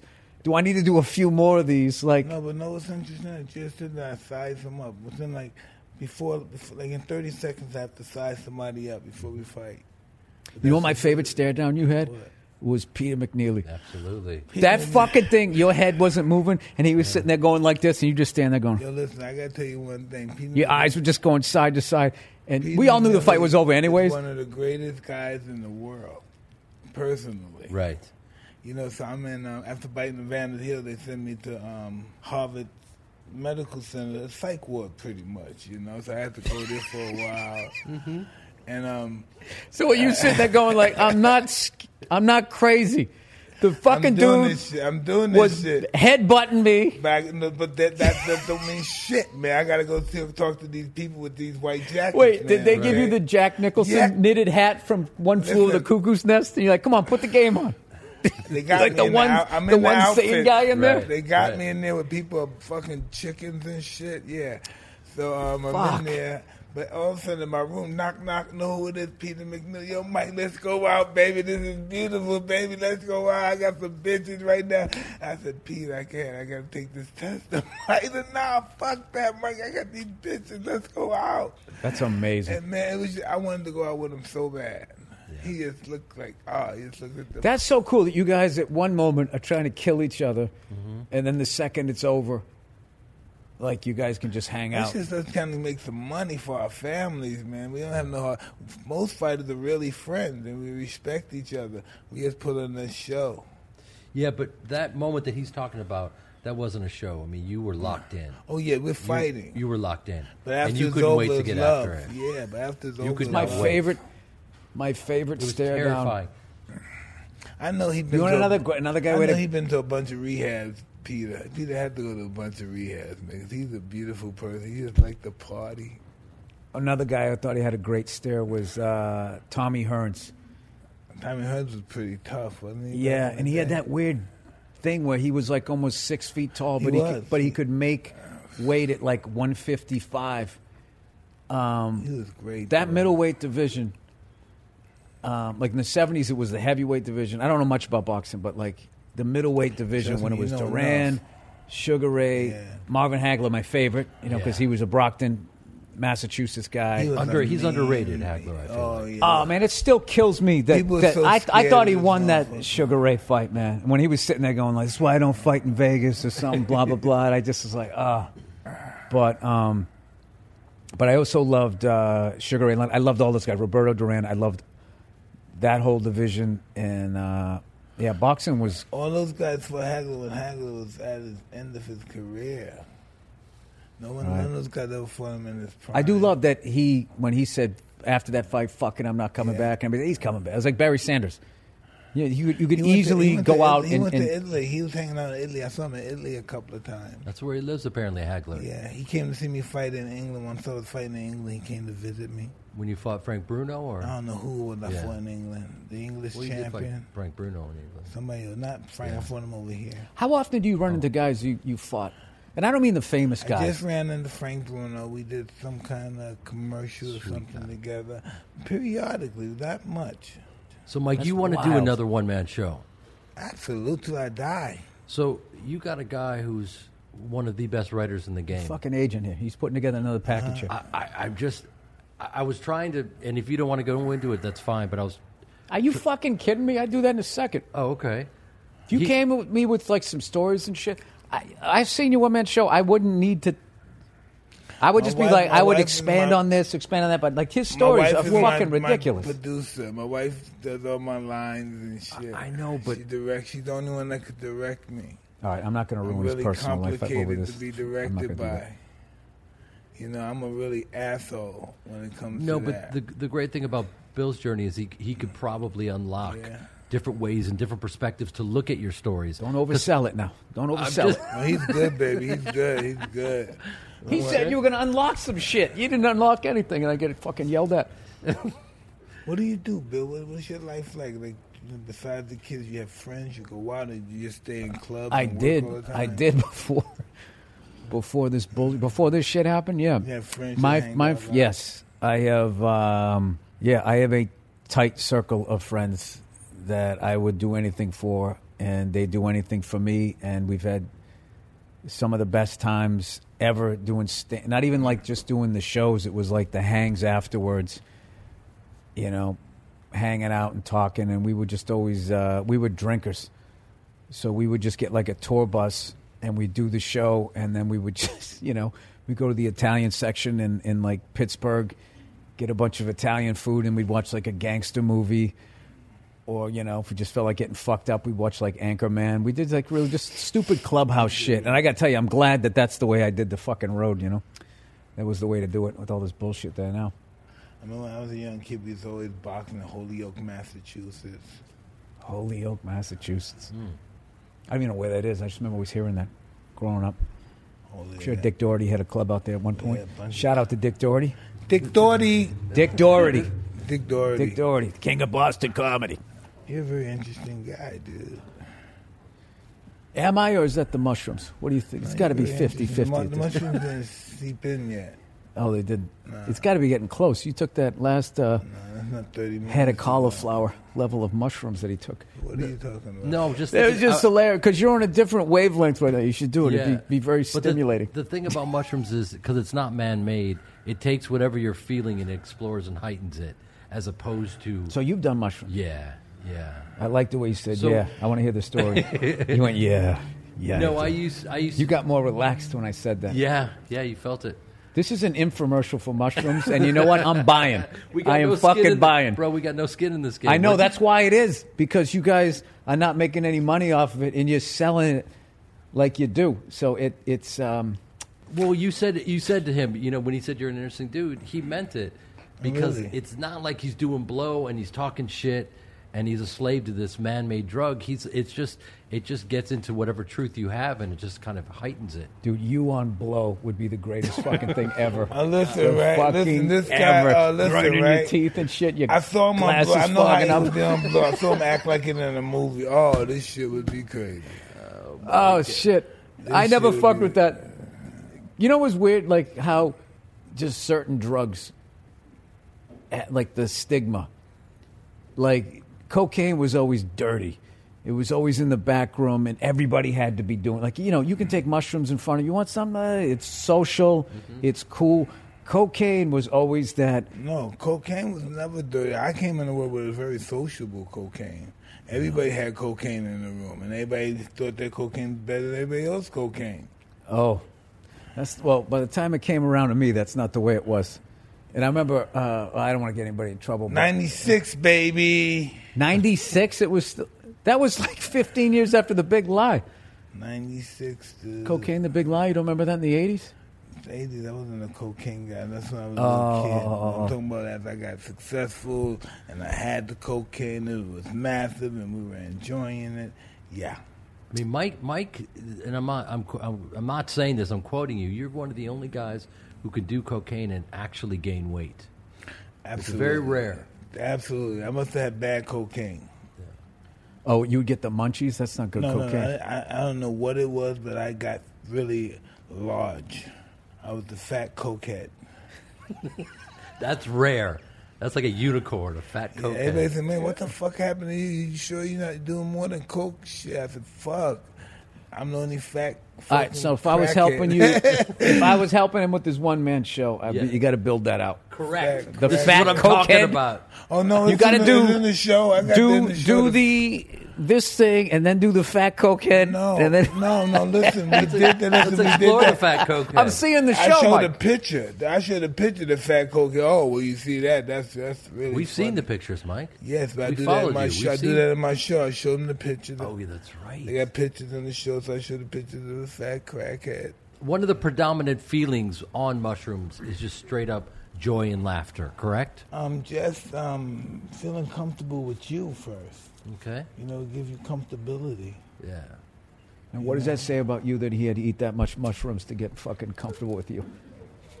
There's a nervousness to you. I feel it. No, no, I've been You can ask Mike. It's, it's it's it's traveling through the couch and it's getting into me. No, that's bullshit, man. Ask Mike. He'll give it to you straight. you, Mike, do I motherfucker. make you? took this You you make him nervous. huh? No, I didn't get nervous. Nothing take- makes him fucking nervous. take What are you talking about? fucking shrooms to examine our brother.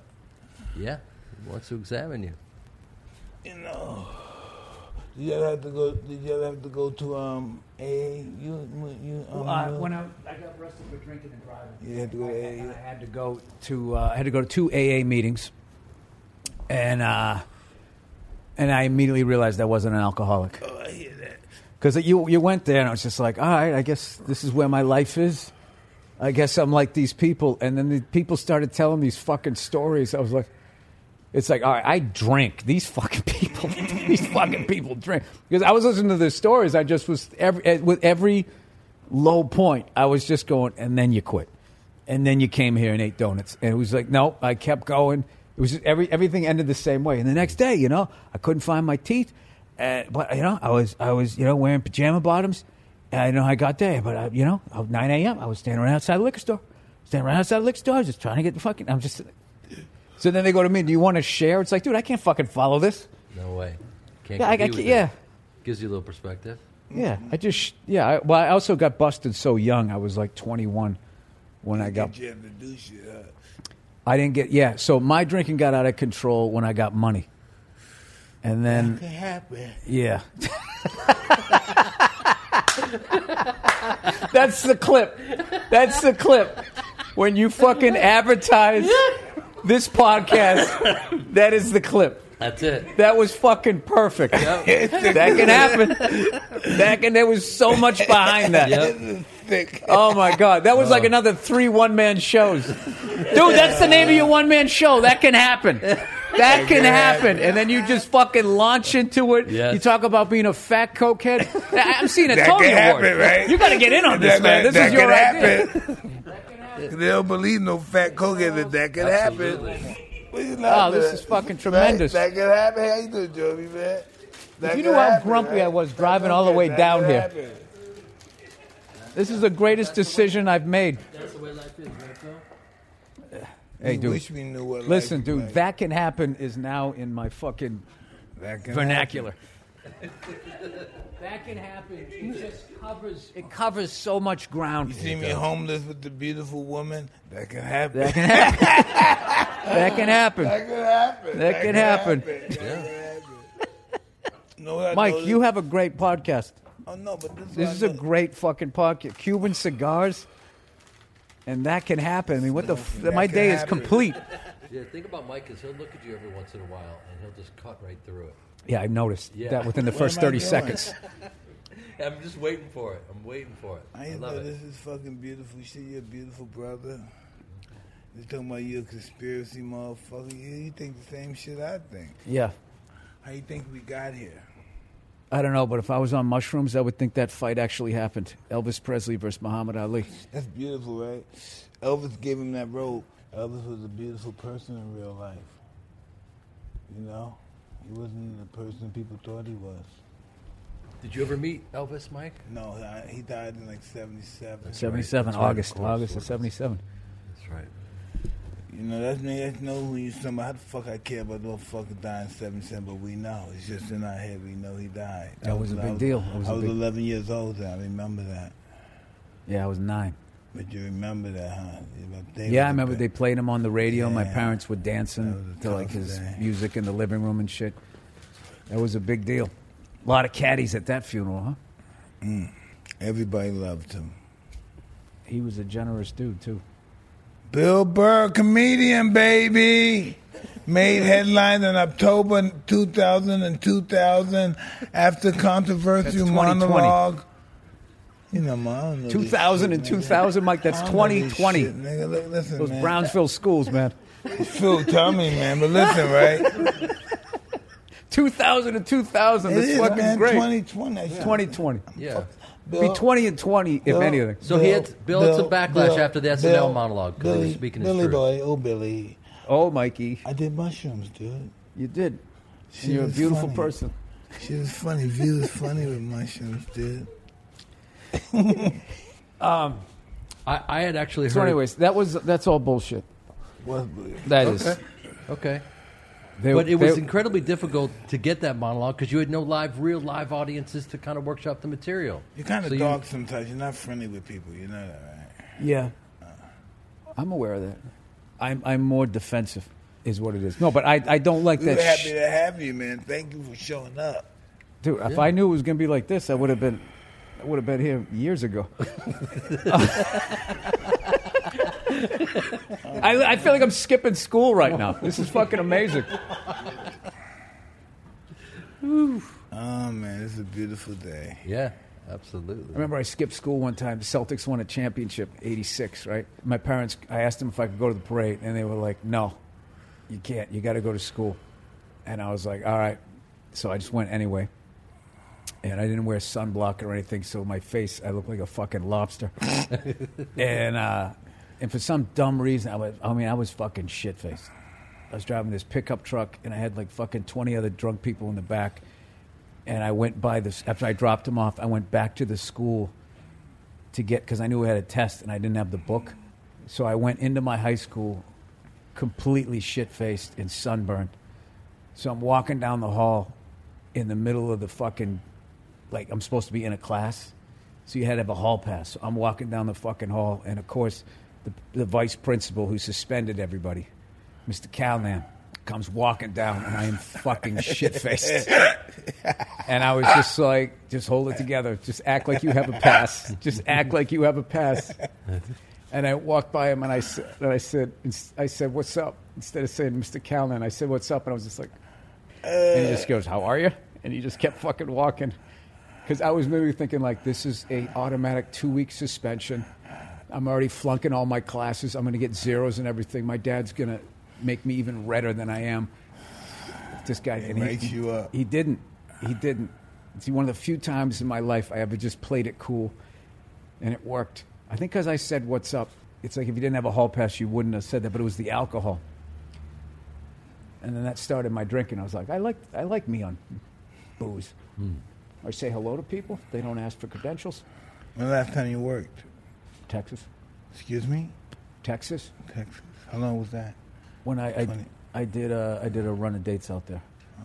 I mentioned it uh, about an hour ago, before the uh, handfuls of mushrooms. Time has no meaning for Mike at this No, point. no, no, it doesn't None. exist.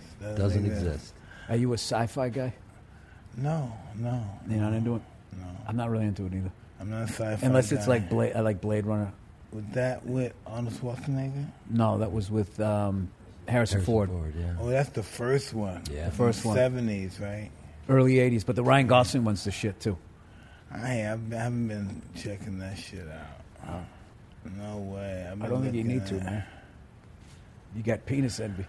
It's going to be Big better. That, that's going to be better than any movie you're going to watch. Is what I'm. That's what I'm gathering from this. Hey, listen. Um, I happen to believe that you're correct. It's going to be some really movie shit going on in a few minutes. It's gonna, I don't know what that means, but okay. Yeah, man. It's all beautiful, baby. It's just beautiful. Life is all love. I'm in. I'm, I'm, I'm in. Tell us about your mother and your father. Where they come from, man? Who are you, man? Where you descend from? Where your from parents come from? Midwest, All of them, yeah. When they move up to Boston, Vietnam War. really?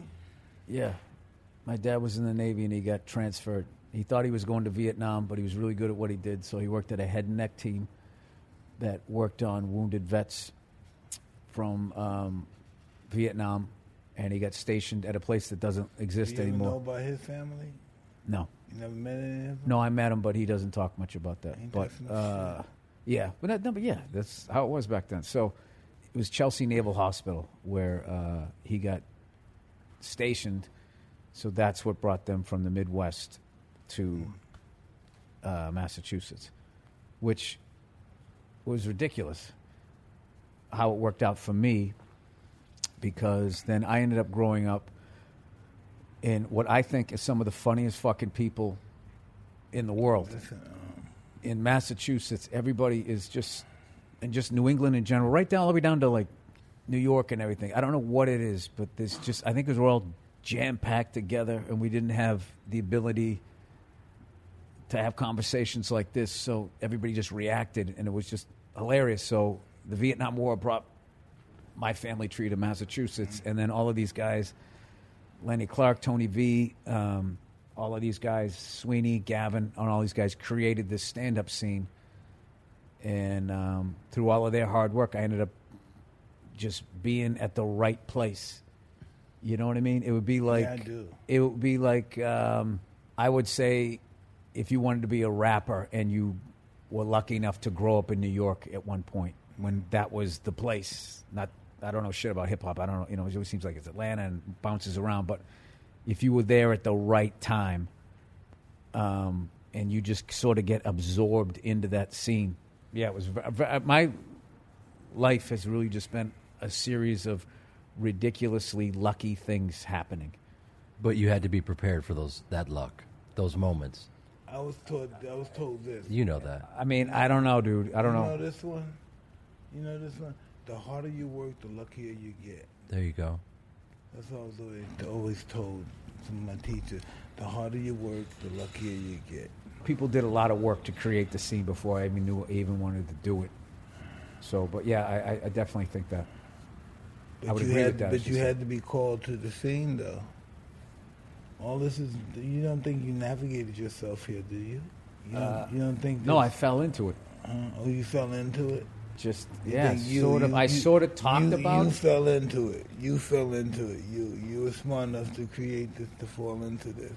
I don't know what you're saying. I'm Mm. saying that like I through dumb luck because of a fucking war that ripped this country apart. A plus side was that my family moved to Massachusetts and when I decided to become a comedian, I got to be in one of the greatest comedy scenes ever, the Boston comedy scene and seeing these guys, Kevin Knox, rest his soul, and all these amazing guys Excuse me. and then also, what I loved about Boston was what they considered an okay set. I found in a lot of other s- scenes that that was considered killing. And I remember when I when I would when I was bouncing around doing the road, and guys would say I was killing.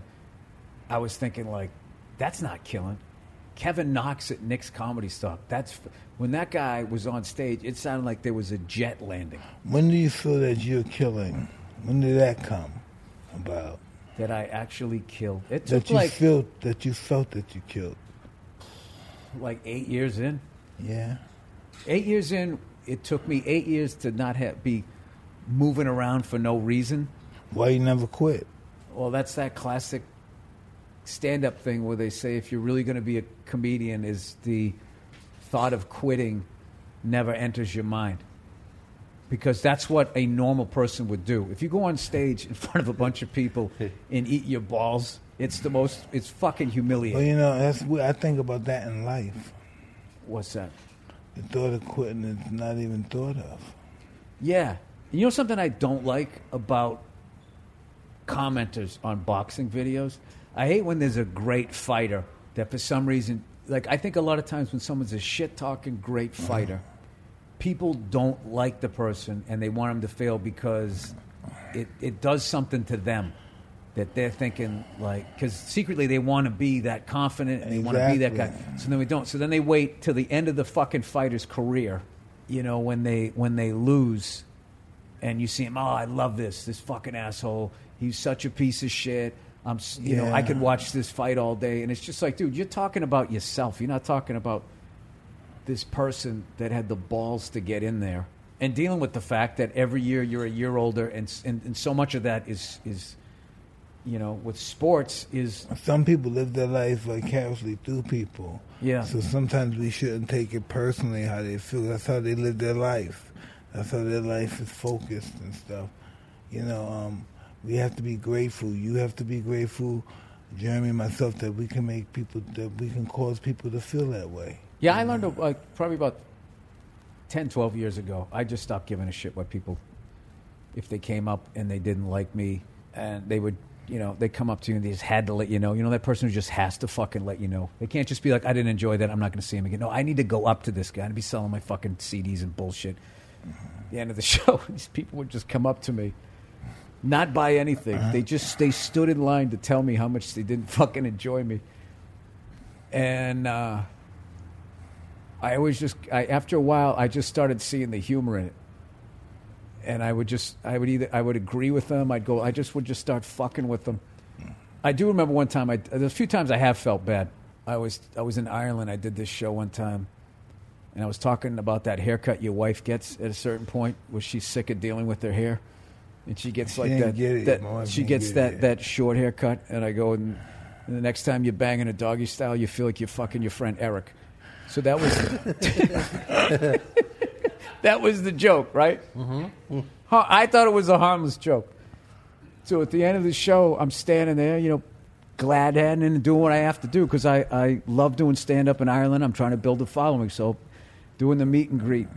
And, you know, I'm signing shit or whatever. And I look up and there's this woman, Irish chick, and she's got this short haircut.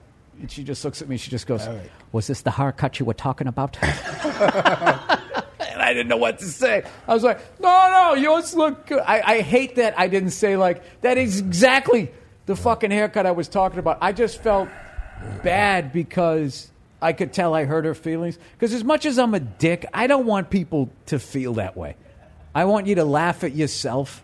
If I'm doing that, I would like you to I mean, look at me. I'm, I fucking got an orange beard and a bald head. I mean, you, you're going to let me get under your skin? What made you feel that you had to be a comedian?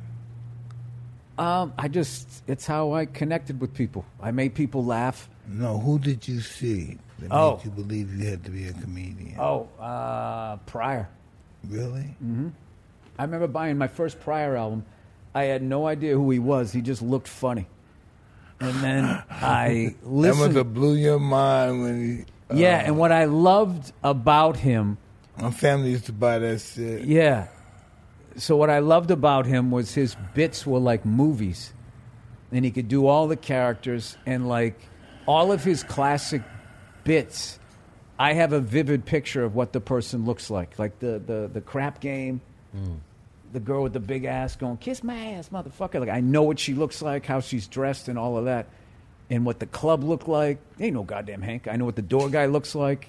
The way he did it and I've always loved any performer that can bring me into a world that I've never seen and, and sort of make me uh, see it. And it was why I liked Biggie uh, when Patrice got that first Biggie Smalls album, and I loved because I, felt like I was watching a movie when I was listening to it, and um, so I think that yeah. So that, getting back to it, that was why Pryor was sort of the guy.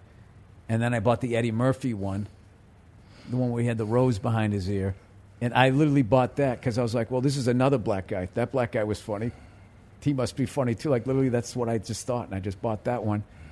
And then I then I think I got a George Carlin that Toledo window box, and I was like, who's this guy? And his style was completely different from those guys. Where do you get the confidence to believe that you can do this?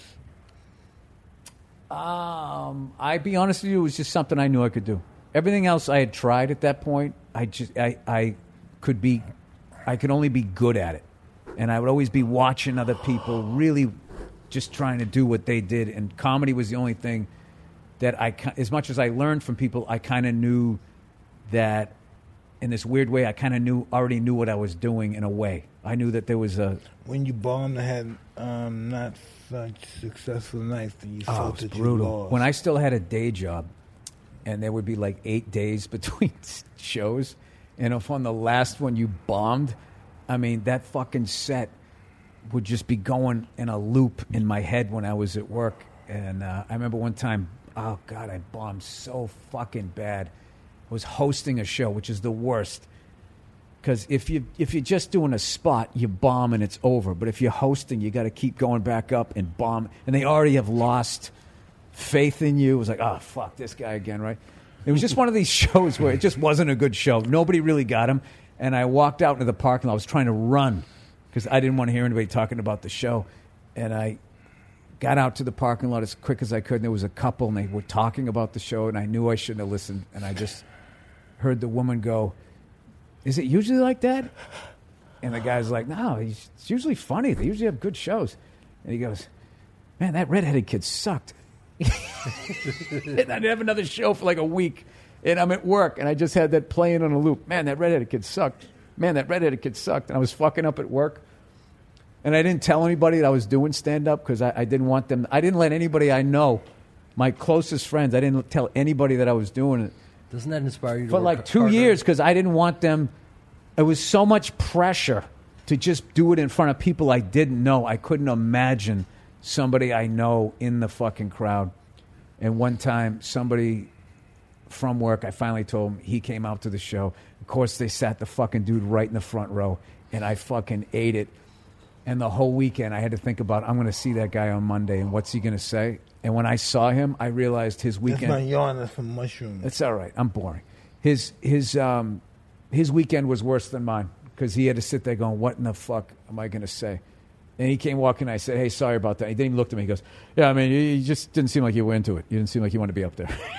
he just fucking walked by me, and it was weird for like three days. We'd be talking about games and shit, and you could see it in our eyes. We were both thinking about how I bombed.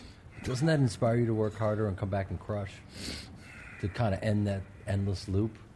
No, it made me want to quit the job, so I didn't have to keep fucking looking at the guy. Um, But No, I talking, just I, I knew enough at that point that it was just like, man, he just came on the wrong night because there was enough good shit happening to keep you coming back. Yeah.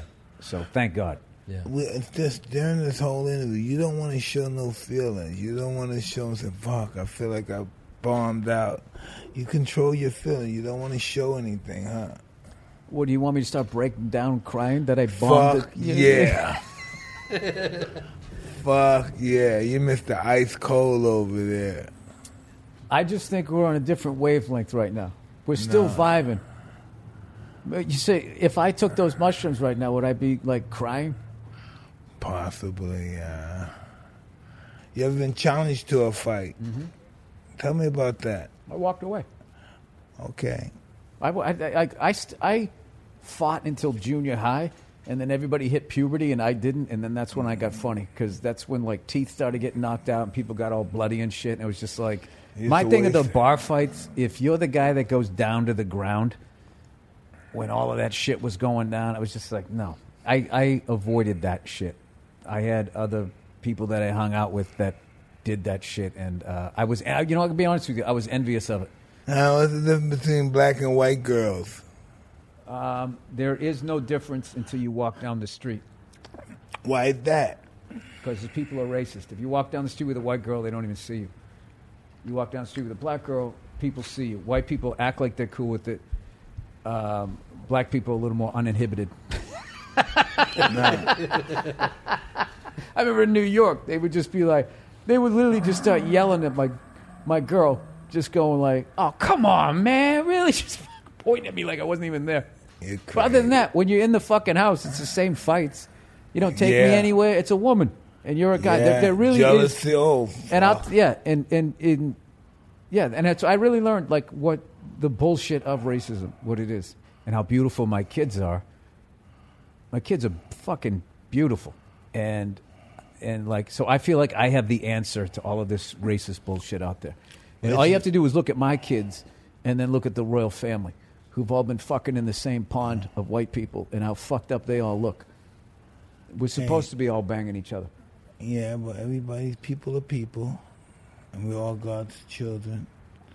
And we all need to be looked at with compassion. All right. Well, I think you got a little mushroom tinge on that, but No mushrooms. I mean the fact that you're looking at the royal family, go well, you know, people are people, and Yeah, sometimes you got to oppress another country so you get all the gold. That's what people do. well, we do it in a small matter here. You think that you do the same shit as the royal family? I don't even know what the fuck they do. I just know No, that you seem like you know. You know what they do. Tell me what That's you know. part of my shit. I act like I know what I'm talking about. And Then- then there's one follow up question, and it all falls to the ground. I don't know anything about him. I was trying to make a joke, and then you got all philosophical, and I didn't know what to do with it. I just think life is like that. Even to the um, to the smallest family, our life is like um, the royal family. Everybody has the court, their friends. Everybody's the established power in that friendship. That's just how the world functions. You know, it's, Right. it's some it's some kind of law, some kind of order. I mean, subconscious order. Like right now, this subconscious. Let me ask you Do you think a white woman would have made that redheaded prince leave the royal family? Excuse me. Do you think if that redheaded dude got with a white girl, is he still in the royal family? He would did whatever he believed was right. Whatever his body told him love was, he would have been in the situation he is now with this black girl. This is not the first time the black blood's been in their family. You know, these guys conquered that, they conquered the world. They had every, they have every bloodline in their in their in their family tree. You think you think this girl right here? You think she's the first black bloodline? There's been black queens in the royal family. In England? Yeah, I didn't know that. you need to know that. I told you I didn't know anything about it. I was making a joke. Yeah. And she also claims that the intensity uh, of the press she hadn't anticipated. That was a variable within it all, which I don't know how you wouldn't know going into the royal Who said Can family. I be Yeah, honest That you'd with be you? Can I be honest with you? I don't know shit about the Okay, family. I was just fucking around. Okay, This became all of a sudden meet the press about the fucking royal family. I, I, I, Mike, what do you think about YouTubers coming in and fighting? I think that's great for boxing. I think it brings um, a different and it broadens the horizons of other boxing fans that would never Okay. be boxing fans before. Expands the reach, but you, you have no problem with someone who has no background in boxing fighting a professional. Listen, um, he's been fighting, so he has a background in boxing. If he's been doing it for one year, he has a background. Five months, he has a background of it. You know, he's uh, this is what he wants to do. He has what fighters have. He has determination, willpower. You know what I mean, and grit, and that's what he wants. And I don't care who you're rich or poor. That's what you need to succeed in this business. That's the that's the seller. He's a blonde hair, blonde blonde hair, blue eyed white kid, and we're gonna kill him. And that's what he sells. He sells violence, to be able to beat some blonde hair, blue eyed motherfucking crush. Even even white people, they just want to crush him. They just look at his face and they want to fucking break it. Isn't that something? He's so special to have that. People think that that's fucking bad news. He's so special to have that. That so many people want to kick his ass. He he could fucking make a fortune out of it. and he's smart too. That's a gift. You know, it's a fucking gift he got. He's so lucky. Have that gift. It's the gift that somebody wants to kick your ass. Isn't that something to have that face? How much when you would promote a fight, like because you're selling the fight? Uh, It's a Yeah. business. You want people to watch. Absolutely. So with you though, you had the the like every fight was just amazing. So you had that, but like when you were hyping a fight, Like how much of that is real, and how much of that It's all real till after the fight. then it's yeah then it's all like over. Hey, And did anybody ever say something about you before a fight that, and even though you're sitting there as a professional going, okay, this guy's selling this fight, but he crossed the line and I can't let that go? No, I was always crossing the line. Um, I remember one time Larry Holmes put his hand down. I didn't shake his hand. You know, I was that kind of guy. You know, um, I was really dark Right. because I was insecure. Oh, he didn't shake your hand after? No, I, I wouldn't shake his hand. Fighters were going, I wouldn't shake their hand. But like afterwards, it was fine. Afterwards it was fine, but during that process of uh, making the fight, during no no emotion, no friendship, no. What about the press conference with Lennox Lewis? What about it? That was heavy. I'm a heavy dude sometimes. There you are. you know, no. Very intense and passionate. Do, what are you thinking? Like, you never thought, like, as you're walking down to the ring, like, what the fuck? How, how, do, how did I end up doing this? On the contrary, I believe that was when I'm walking in the ring. I believe I'm born to do this. I'm the purpose. That's of, the difference I right believe. there. I believe that the purpose fighting was ever created was because of me. That's amazing. Because I would be thinking, like, I don't want to do this. No, it's like going on stage for the biggest night. Um, it's gonna be like sixty thousand or something coming to see you. Not that they're there. to- Nothing is like they're there to what see you you. guys do. Because they do that a lot with comedians. They'll be like, you know, before his special, he trained like a fighter. It's like, no, he didn't.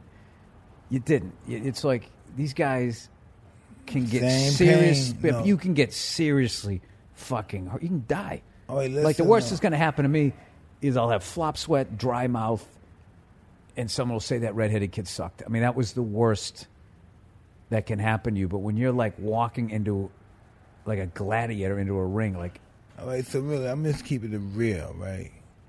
From the desire of just somebody wanting to be something special, a comedian feeling is the equivalent of being not cold.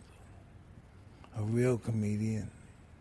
No, I actually get what you're saying. You you you relate everything. with emotions. Yeah, I don't know. I still, you know, what blows my mind when I watch like UFC, and there'll be a guy on the ground, and the guys, the other guys just dropping elbows. Like one elbow, I'm like, Yeah. I'm tapping. This guy's just taking elbows, and you'll see the guy look over at the clock, be like, all right, 30 more seconds of this, and then I gotta go sit on that fucking stool.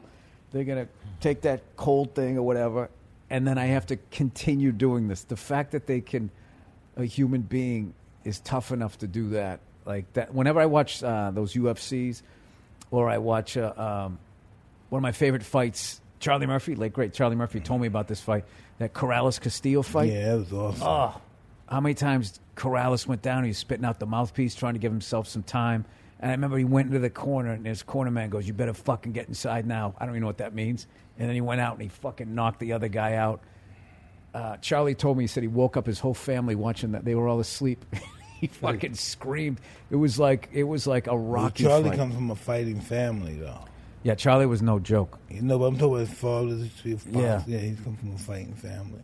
Yeah, um, yeah, he was the best. He's another, he's another one. You know, I, I, went, I got a pizza the other day, and the woman behind the counter had a sweatshirt on that says "Assholes live forever," and I was just like, I hate to tell you this because you're young. That is the truest fucking thing I've read in a long time. Because I know so many great guys, and they're just gone, and fucking assholes. You Some people don't you can't think kill them. Believe it or not, some people don't think they're assholes, and that's another life that takes on to itself. I would argue that that actually makes that's what makes you an asshole. Because if somebody's an asshole and they know they're an asshole, eventually the apology's coming. But when they don't not even aware that they're an asshole, those are the people that I see that just seem to fucking, you know, you get him in with an eighteen wheeler and they're somehow going to crawl out of it. I had an I airbag. never let, I used to be that way as well, but I don't let people affect me as much as I used to. Because now I realize if they do, they own me. You know. Well, you did the work. Oh, absolutely. You did the mental work. All right. Well, I got to work on that, I guess. You'll love that part of life. That's gonna be when when, when you can forgive yourself. That's ooh, that's beautiful. That's life lifting when you can forgive yourself. Yeah. Surrender. Yeah. Stop beating yourself up. Hey, when can I do this podcast again? Tonight. you can do it forever, man. This, this is a 24 hour podcast. Mm. So It's gonna, like, should we wrap this up, Mike? if you want to, we can keep you forever. With I'm trying to think of a world where my We like you. goes, We I'm like going to you." take the kids back east to be with the family. And You I'm play like, you know what? I'm going to hang. I'm going to do Mike's podcast, and I'm going to take some shrooms. You would really need shrooms then if your wife left you. You would really need shrooms. No, no, she just went back east in that scenario. She didn't leave me. She didn't leave me. No. Too cold right now to be going back east, huh? I don't want another um, winter night. I never want to live another winter night. Like New York City or nothing. I don't want to do that no more. Oh, you you live out here permanently? Las Vegas. Las Vegas colder than New York right now. You gotta wear shearling in Vegas at night. Here too. When's you love that when's cigar, right? gig? So what's that cigar make you feel like? You feel like you're really cool. You're talking skit shit. And this is, I'm sorry. You're talking. Cigar- no, this is the only thing. I got left. No, you're talking comedian shit right now. So when your next gig, I'm sorry. Listen, hey, people, listen. Go ahead, man. Ask. I, The pressure is on. I'm going to the Palm Beach Improv, and, and that's going to really, yeah, Palm Beach Improv. I'm excited. Nice. I'm very excited. Yeah, man, it was interesting. You guys are talking about assholes, and I played an asshole for years. And one of the best ways to play a guy that you're talking about is there's certain guys, the way to play them is n- thinking that no one is the devil in their own story. So you can't judge one of you know this from playing guys. You can't You judge have your a little character. more ex- experience in acting. I'm new to acting, so yeah, I'm I'm listening to this is riveting. Well, y- y- you don't. You can't judge your characters. You don't have the same ideology as that character. You can't judge it. You embrace it. You give them as much integrity as you possibly can, because no one is the devil in their own story. And then, So who who's the hardest guy you you ever had to play? Like you're looking at the script, and you're like, how do I play this guy? I, I, I recently was working on on this role where I was going to play an Israeli dude who's a kind of a gangster, and I remember I I went to the the dialect coach, and I said, um, you know, I really need to work on this, and she said, well, why don't you audition by sending me, you know, you doing the Israeli accent.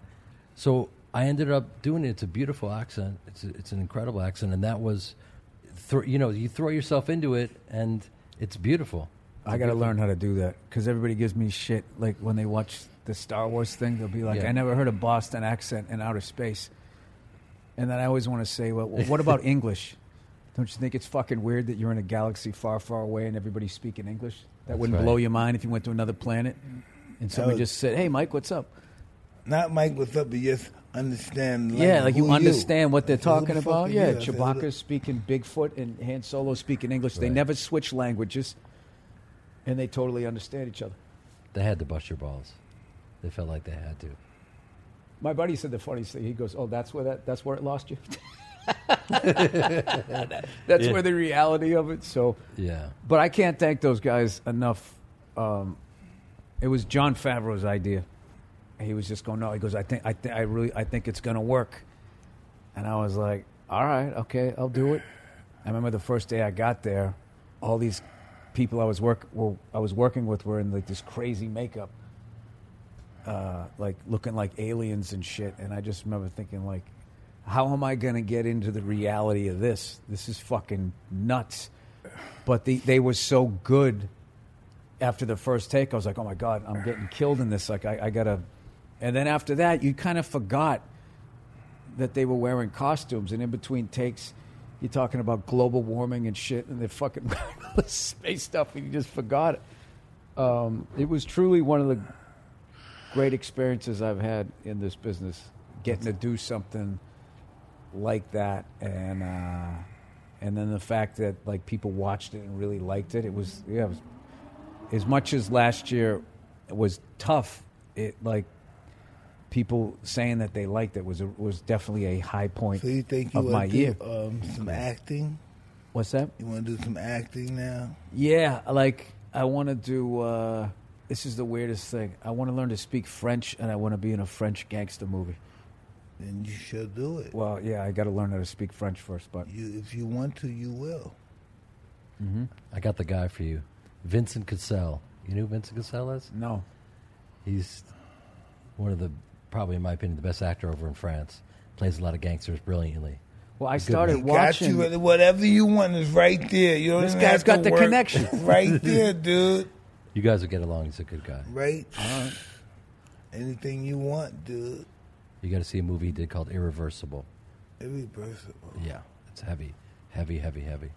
I've been watching that show, uh, Call My Agent.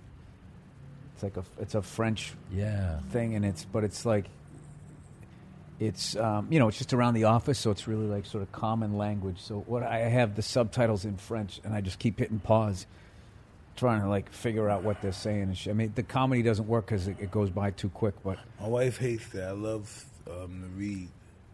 yeah, there's people who won't do that. Like I just want to watch a movie. I don't want to sit here reading.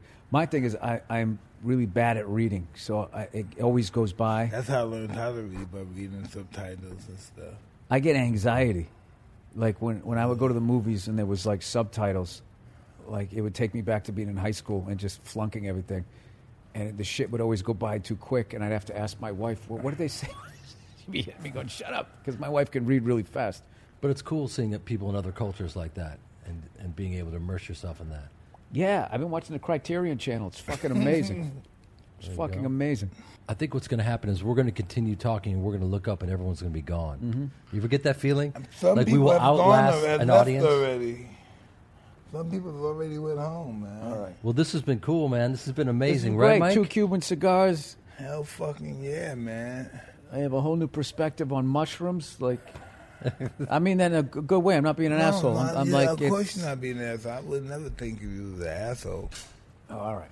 But you are truly welcome back anytime, isn't that right, Mike? Anytime. Hey, When does this come out so my wife doesn't think I just went to a Oh cigar no, we're not. bar? We're not filming anything. this has not been documented. You didn't do a fucking podcast. No, you went and isn't hung a- out with your friends. This isn't a podcast, bro. This is nothing. We're just hanging out. These are, these aren't even on. like, hey, I said no to mushrooms 15 times. All right, I was It's working. documented. I was working. It's got a character. Mushrooms is gonna get Listen, you. I got to tell you, it's it, it's an honor to meet you. Thank you so much for all the stuff that I've watched for decades. The stuff that you've done, I still watch all of your stuff. you, brother. Follow you on Instagram and all that. You're you're Thank you. and watching you evolve and all that sh- has been amazing. Jeremy, you're all right, man. Thank you, brother. You see that? I'm fucking with you. Yes, all right. I love you. I love you. right. I love you. Thanks for having me on.